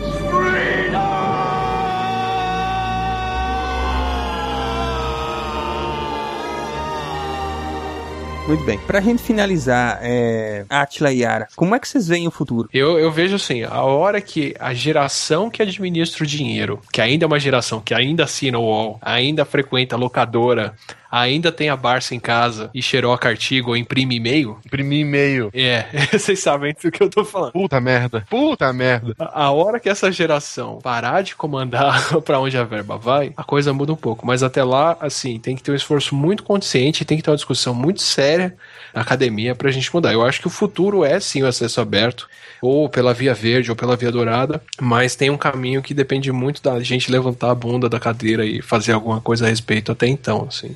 Porque senão fica muito cômodo como tá. A gente não precisa se preocupar em ler os trabalhos de ninguém para julgar a pessoa, basta você ver onde saiu. As editoras continuam tendo poder, as universidades continuam pagando pelo acesso às revistas, e como esse dinheiro não sai do nosso bolso, do pesquisador, mas sim do nosso bolso, todo mundo, público, ninguém está perdendo nada com isso diretamente ninguém se importa. Eu concordo com o Atila que é, o futuro é o acesso aberto, mas vai depender de uma mudança geracional e vai depender da gente fazer isso que a gente está fazendo, que é informar as pessoas. Acredito que tenha estudantes, doutorandos, mestrandos, graduandos assistindo, é, é, ouvindo a gente agora, que nunca ouviram falar, que nunca pensaram nessa questão do acesso aberto, que sempre sentaram, abriram o portal da CAPES, estava o artiguinho dele que ele precisava e achava que era assim. Era assim, nem precisa ser no portal da CAPES, né? Acesso pelo, pelo, pelo PubMed, Scholar, onde for, e a CAPES está fazendo pagamento que você está dentro de uma universidade. Exatamente. Exatamente. Você entra pelo Scholar, acha que foi o Google que te deu aquele acesso, mas não foi. Foi a CAPES que pagou.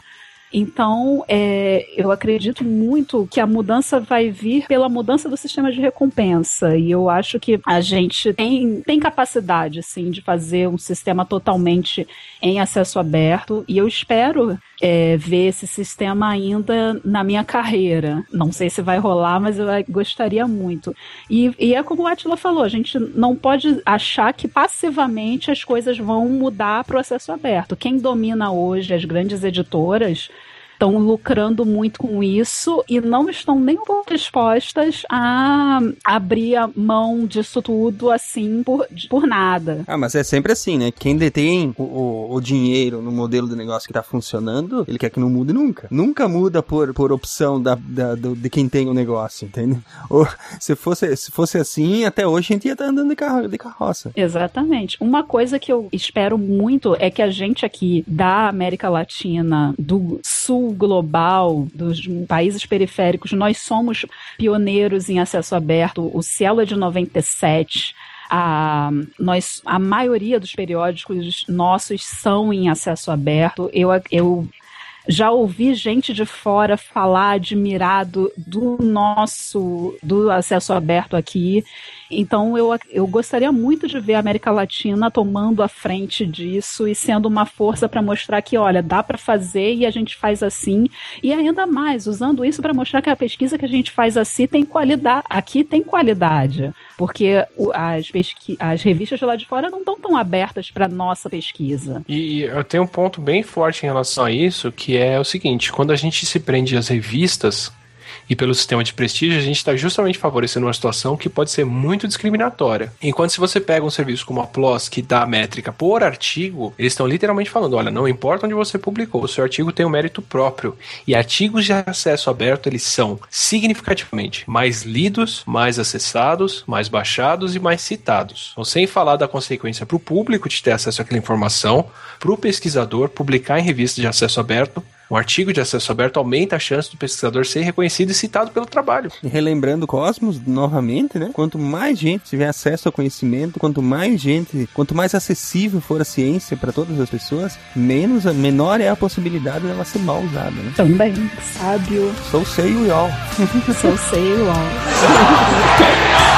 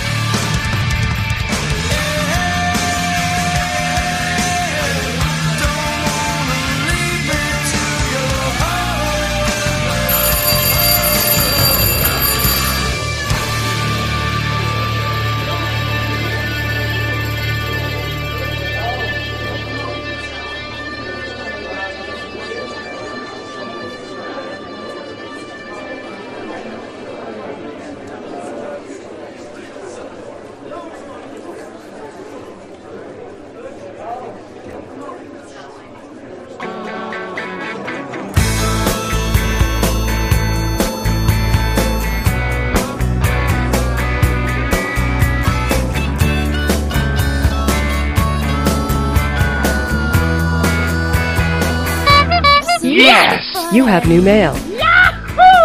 Sejam bem-vindos, amigos do Pausa Moral de Recados do SciCast, a sessão em que recebemos os seus recados, e-mails, comentários e todo tipo de feedback. Além, é claro, de balinhas. Eu sou Marcelo Guaxinim. E eu sou a Jujuba. Olá, Jujuba.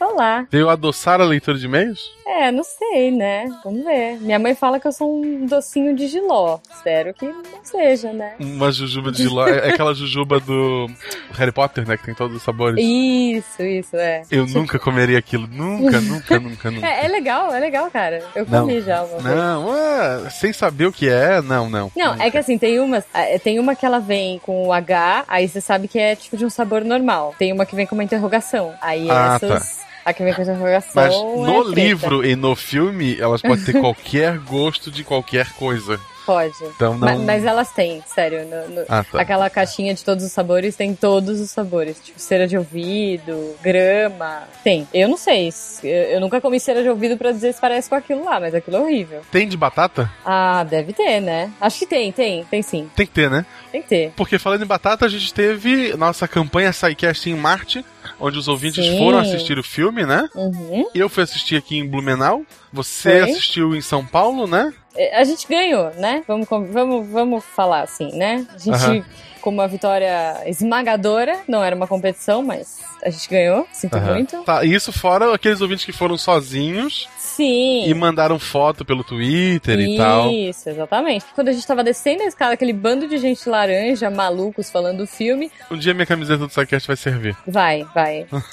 É, é Eu fui- dieta, cara, já falei. Eu fui vai com correr uma- de manhã. Não, não, eu vou procurar uma, uma- um alfaiate pra aumentar aquilo ali. Quem não viu ainda, por assista, favor, né? assista, assista, o filme é maravilhoso. Mas vamos seguir aqui, Juliana. Sim. Eu queria deixar um recado que agora, além de áudio, eu também estou em vídeo. Olha só. E as pessoas não me contaram que o YouTube, o YouTube engorda a gente 140 quilos. 140 quilos. 140 quilos. Eu olhei pro Sei. YouTube, assim, eu senti uma posição muito escrota e a câmera não me ajudou, mas tá lá. Claro, é a câmera. Uhum. Eu junto com o pessoal da Potatoes Board Games, ó, batata novamente. Muito sugestivo, né? É. Olha só, batata, hein? É, ou Potatoes, eles falam um negócio bem bizarro. Mas eu gravei uma série de vídeos com eles, são Uhum. três jogos de, de carta em sua maioria, né? O primeiro que a gente jogou essa semana foi o Dizit.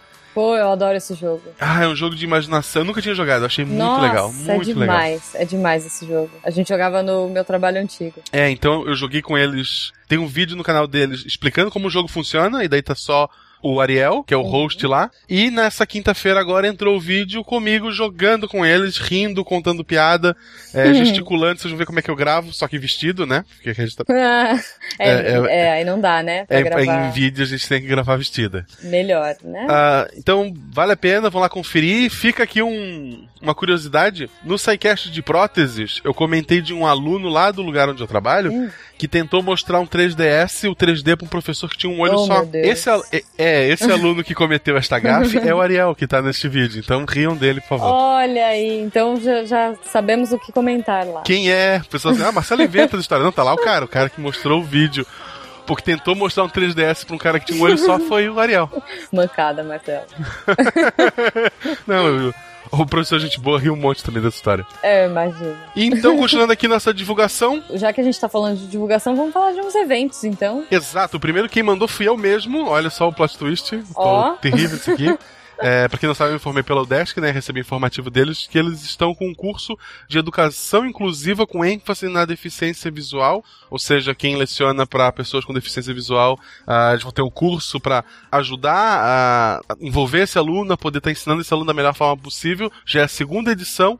O link vai estar no post. Então, por favor, dê uma, uma conferida porque é um assunto muito importante. Pô, demais. É, e eu queria divulgar o Cris, que, né, que o nosso pauteiro querido, trabalha aqui no Exato. SciCast, ele pediu pra gente, que tava lá sábado comigo no cinema, pô, É, demais. Pra quem não sabe, o, Chris, o Christian, ele não, ele não está nas gravações normalmente, é, é raríssimo ele aparecer.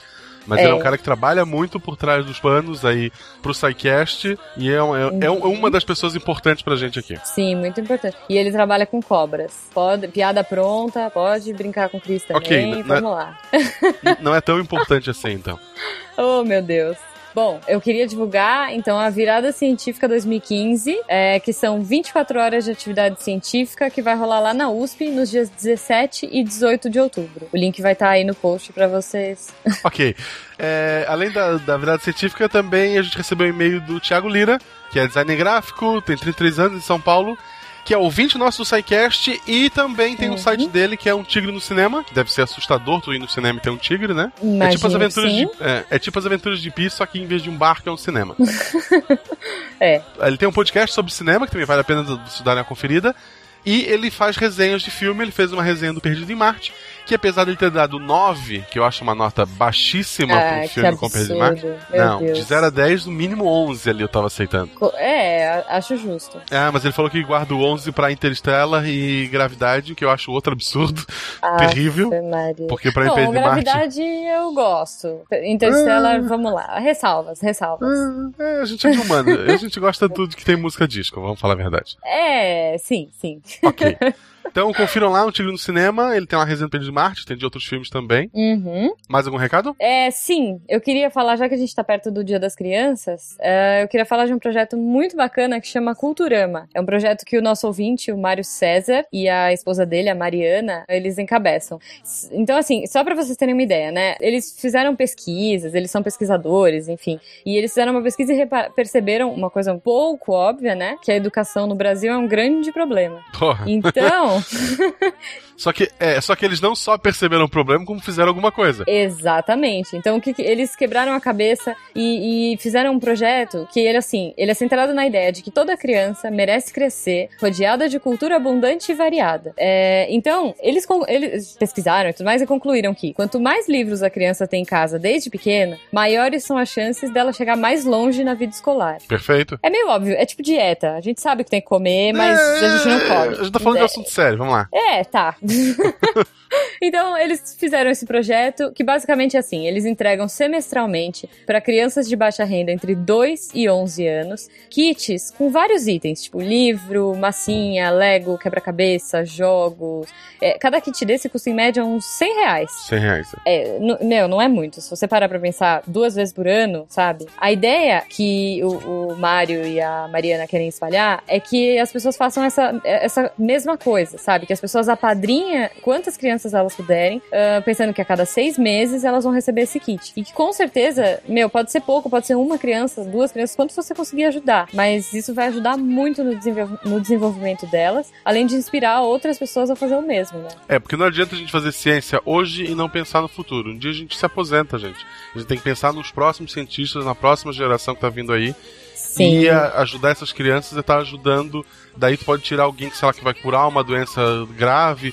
Ou mesmo ah, tirar uma pessoa de uma situação de vulnerabilidade para uma carreira, um futuro melhor. Então, Uhum. reclamar é muito fácil, fazer alguma coisa que é mais difícil. Quem puder, quem tem condições, Uhum. é, apesar de não ser tão caro assim, né? Eu acho que todo É, mundo meu- pode apertando um pouquinho. Sim, sim. Nem que seja uma criança. Uma É, criança, Foi, sabe? tu foi, tu foi no cinema assistir Pedro Martin em 3D, comprou pipoca e sei lá o que, tu gastou quase, quase esse dinheiro, então É. Então é vamos lá, assim. né? É. É, é bom, prioridades. Vejam aí, mas quem puder, já fica o nosso obrigado. Com certeza já fica o obrigado do Mário e da Mariana. Entra lá no Facebook deles, facebook.com.br Projeto Culturama e dá uma olhadinha. Conversa Exato. com eles que eles são muito gente boa. E para não ficar muito grande, a gente tem alguns e-mails aqui para ler. Eu Vou ler o primeiro. Ele é Sim. do Luiz Francisco Artigas de Prá. Ele é programalista. Ele inventou um Oi? novo. É. De sistemas. Programalista. Tá bom. ele bom. tem 27 anos e é de Curitiba. Olá, polvo do Sequest. Ele realmente ele gosta de criar. É, ele coloca tudo entre aspas. Ele vai criando Que palavras. graça. Ele acha Bom, mas isso- pelo menos ele põe, ele põe entre aspas, a gente sabe que é uma piada, né? Isso, é. É uma, é, é uma piada, não grosseiro. Eu vou, vou começar a botar tudo que eu escrevo entre aspas, então. pra Eu posso Ah, errar. meu Deus.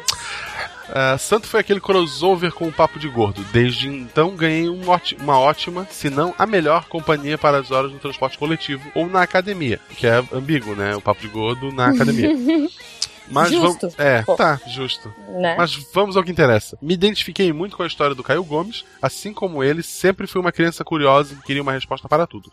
Culpa da forma que fui criado e de programas como Bigman, Ratimbun e etc. Por sorte, também tive acesso desde cedo a canais como Discovery e NetGeo. Na época a Discovery e a NetGeo tinham coisas bacanas, né? Não alienígenas. Aliens, e é. Aliens e troca de. Trocas, é. É, É, Tudo bem. Bom, seguindo. triste isso. Que aguçaram ainda mais o go- meu gosto pela ciência. Quando pequeno, gostava de biologia e astronomia, mas acabei seguindo a carreira de TI. Teve um erro de percurso aí. Porque era essa área que iria me deixar rico. Ainda estou Ah, aguardando pronto. ficar milionário. Ele é tipo o Silmar, né? Tá esperando a Ferrari laranja dele. Tipo, Tá esperando o Ferrari laranja. É.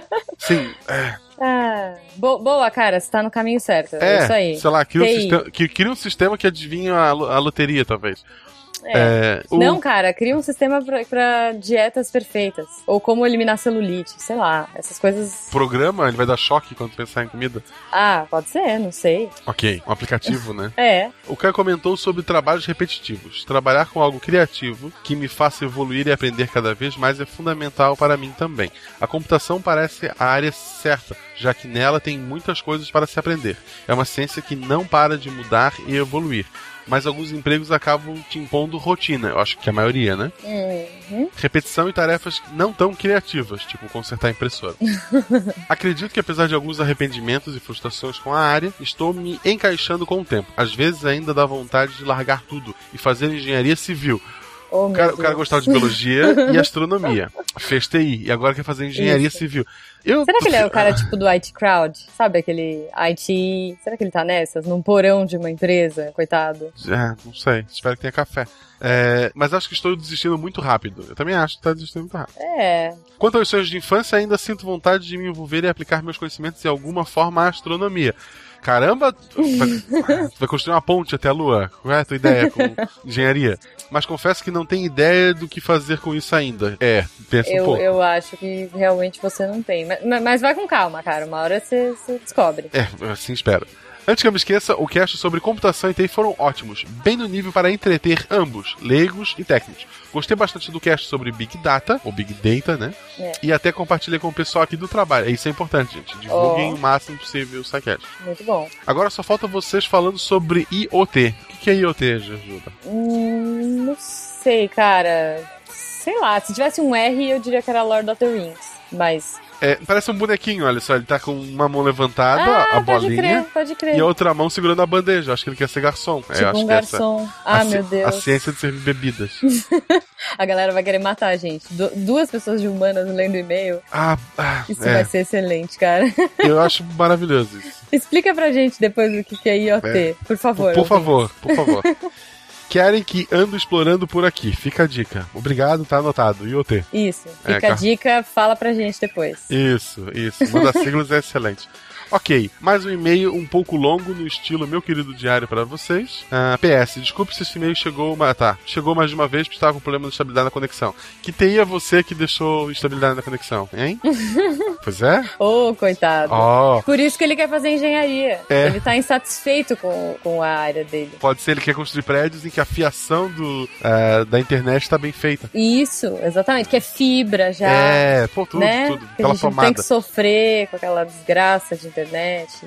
Luiz, é isso aí, Luiz. Vai. Eu não sei, eu acho que tu devia pensar um pouco. O- Obrigado pelo ótimo trabalho de vocês, que vocês fazem espalhando a ciência e cultura. Sem a gente que agradece. Muito obrigado, Oh, obrigada, Luiz. E espero que você se descubra aí na sua área, sei lá. Ou Vamos em lá. outra área. É, é, se descubra, cara, é o ideal. Então, Jujuba, É. tem mais algum e-mail pra gente ler? Tem, e esse é muito bacana. Esse aqui é o e-mail da Josi Mantoan Rocha. Ela é enfermeira. Manto, Mantoan, eu acho legal sobre Mantoan. Mantoan, bonito, né? Mantoan. É? É, É, francês, será? Mantoan. Não. Não, não sei, sei. Ela é enfermeira e estudante de letras. Olá, enfermeira. Ai, pronto. Eu, eu sou obrigado. Tá bom. Ela tem 34 anos e é de São Paulo. Então ela fala assim: Oi! Oi, Josi. Olá. Estamos no Outubro Rosa. Por sinal, no Twitter, se você não entendeu porque o SciCast tá com o logotipo rosa, Sim. Gente. é por conta do Outubro Rosa. Outubro Rosa, olha aí, ó, SciCast antenado. Estou aqui para dar uma sugestão de pauta nada original, mas que é de suma importância. Falo isso como paciente em tratamento de câncer de mama. Quando se recebe o diagnóstico, o que não falta em, no- em nossa vida são absurdos como gente falando que eu devia bochechar água bicarbonada porque algum pseudo médico maluco disse que isso é a cura do câncer. Caramba, e esse cara não ganhou o Nobel da, da medicina? Cara, é, eu, eu já ouvi algumas coisas absurdas também. É, acho que seria super válido vocês falarem sobre isso do, do modo super leve e descontraído que vocês fazem. Ó aí, ela, me, ela me pediu pra fazer piadas com, can, com tema câncer. Vocês estão. Tá vendo? É, na verdade, é, é bem isso, né? A, a- a gente trata de assuntos leves, mas a gente também trata de assunto pesado. Sim, E sim. tem que levar com bom humor, cara. Não, não tem jeito, né? É, eu, eu infelizmente tive casos na família. Sim, Alguns eu terminaram também. bem, outros nem tanto, mas é uma, é, é- é uma doença terrível porque tu não fez nada de errado e de repente ela surge. É. É Ó, tipo, só- sei lá, é. É, é- é complicado, né? Ó, só pra finalizar aqui, justamente isso que você tava falando, né? Ela escreveu, ó. Ainda há muito preconceito e desentendimento. O câncer ainda é visto como uma sentença de morte. Esses preconceitos precisam acabar. Com certeza. Adoro vocês de paixão mesmo. É, é bem isso que a gente tava falando, né? Às vezes receber um diagnóstico desses é. Tem gente que já leva pra um extremo e, meu Deus, É, acabou. É, é porque assim, ah, sei lá, tem, que- tem que realmente tem que fazer um podcast, um podcast pra, pra aprender isso. Mas eu Uhum. imagino que há 10, 20 anos atrás, realmente uma doença dessa era, na maioria das vezes, fatal. Graças à ciência, é, cada vez mais tu tem tratamentos, tu tem é, é, métodos até de estar extraindo Uhum. ou curando de alguma forma. Então eu acho que cada ano que passa é uma doença menos perigosa e Sim. mesmo assim a gente tem que combater o preconceito, a gente tem que, que falar dela. Eu acho que é um É. tempo pra gente explorar. Pra outubro agora eu acho que tá muito em cima, mas talvez esse ano ainda a gente toque nesse assunto. É, é legal falar assim, né? Como você falou, a ciência ah, colaborando e, poxa, pessoas colaborem também, né? Outubro Rosa, é, ah, o foco é o câncer de mama. Mulheres é um, é, um, é um exame extremamente simples, é rápido. Se diagnosticado no começo, é muito fácil de resolver, sabe? Não, não esperem ah, chegar em consequências maiores. Então é como a Josi falou, pô, vamos, vamos conscientizar todo mundo, vamos fazer essa campanha aí, levem suas mães, pessoas que são menores, ouvintes mais, mais experientes, vão fazer os exames, não custa, não custa. São algumas horinhas da sua vida que podem salvar muitos, muitos anos aí. Ou mesmo no, no YouTube frente. tem um canal, agora não vou lembrar o canal, mas é do, do Ministério da Saúde, Uhum. que mostra o exame de toque, né? O autoexame, Uhum. pra pessoa em casa mesmo, tá óbvio, não vai substituir tu ir na tua ginecologista, no, no médico, né? Uhum. Mas já serve pra te estar sempre de, de olho no banho, é no teu, Sim. sabe? É saúde, com isso não se brinca. Sim, e é simples. Tipo, É, enquanto eu, como a gente falou antes, o câncer, a ciência tá avançando, tem tratamentos, e quanto mais Uhum. rápido tu descobre essa porcaria, mais rápido tu livra dela. é isso aí. Então é isso. É isso, né? Então o, ep- que o é. episódio de hoje bem técnico, esse episódio 104, né, que a gente teve. Sim, sim. Ah, mas muito divertido, espero que todo mundo tenha gostado. Agora uns e-mails também com assuntos sérios pra gente estar tratando e a gente volta semana que vem. Ah, deixa eu aproveitar então, já que hoje é sexta, né? Ah, tô lá na BGS, galera. Se você tá ouvindo isso de manhã e se você vai pra BGS, me procura lá, a maluca ruiva de laranja. É, pô, quero conversar com ouvintes aí. Espero que tenha bastante gente lá. Vou levar meu DS, vamos jogar e vamos aprontar altas confusões na BGS hoje. Que legal. Eu, eu não vou na BGS, mas garanto pra vocês que é bem mais legal encontrar a Jujuba do que me encontrar. Pô, como assim? É, eu devo ser mais divertido de abraçar, mas é, Ah, sim, com fofinho certeza. tal. Então, assim, é, então acho que esse mês já ficou muito grande, a gente tem que acabar por aqui. Sim. Porque eu tô indo gravar agora com o pessoal do Torre do Gurus. A gente vai gravar sobre Guerra Civil 2, ah, Rainbow Six, o beta, Uhum. e mais alguma coisa que eu não lembro. Então escutem lá, que deve ter saído agora sexta-feira junto com esse episódio. É um programa rapidinho só pra comentar notícias. Legal. Forte abraço pra todo mundo e até semana que vem. Tchau, gente.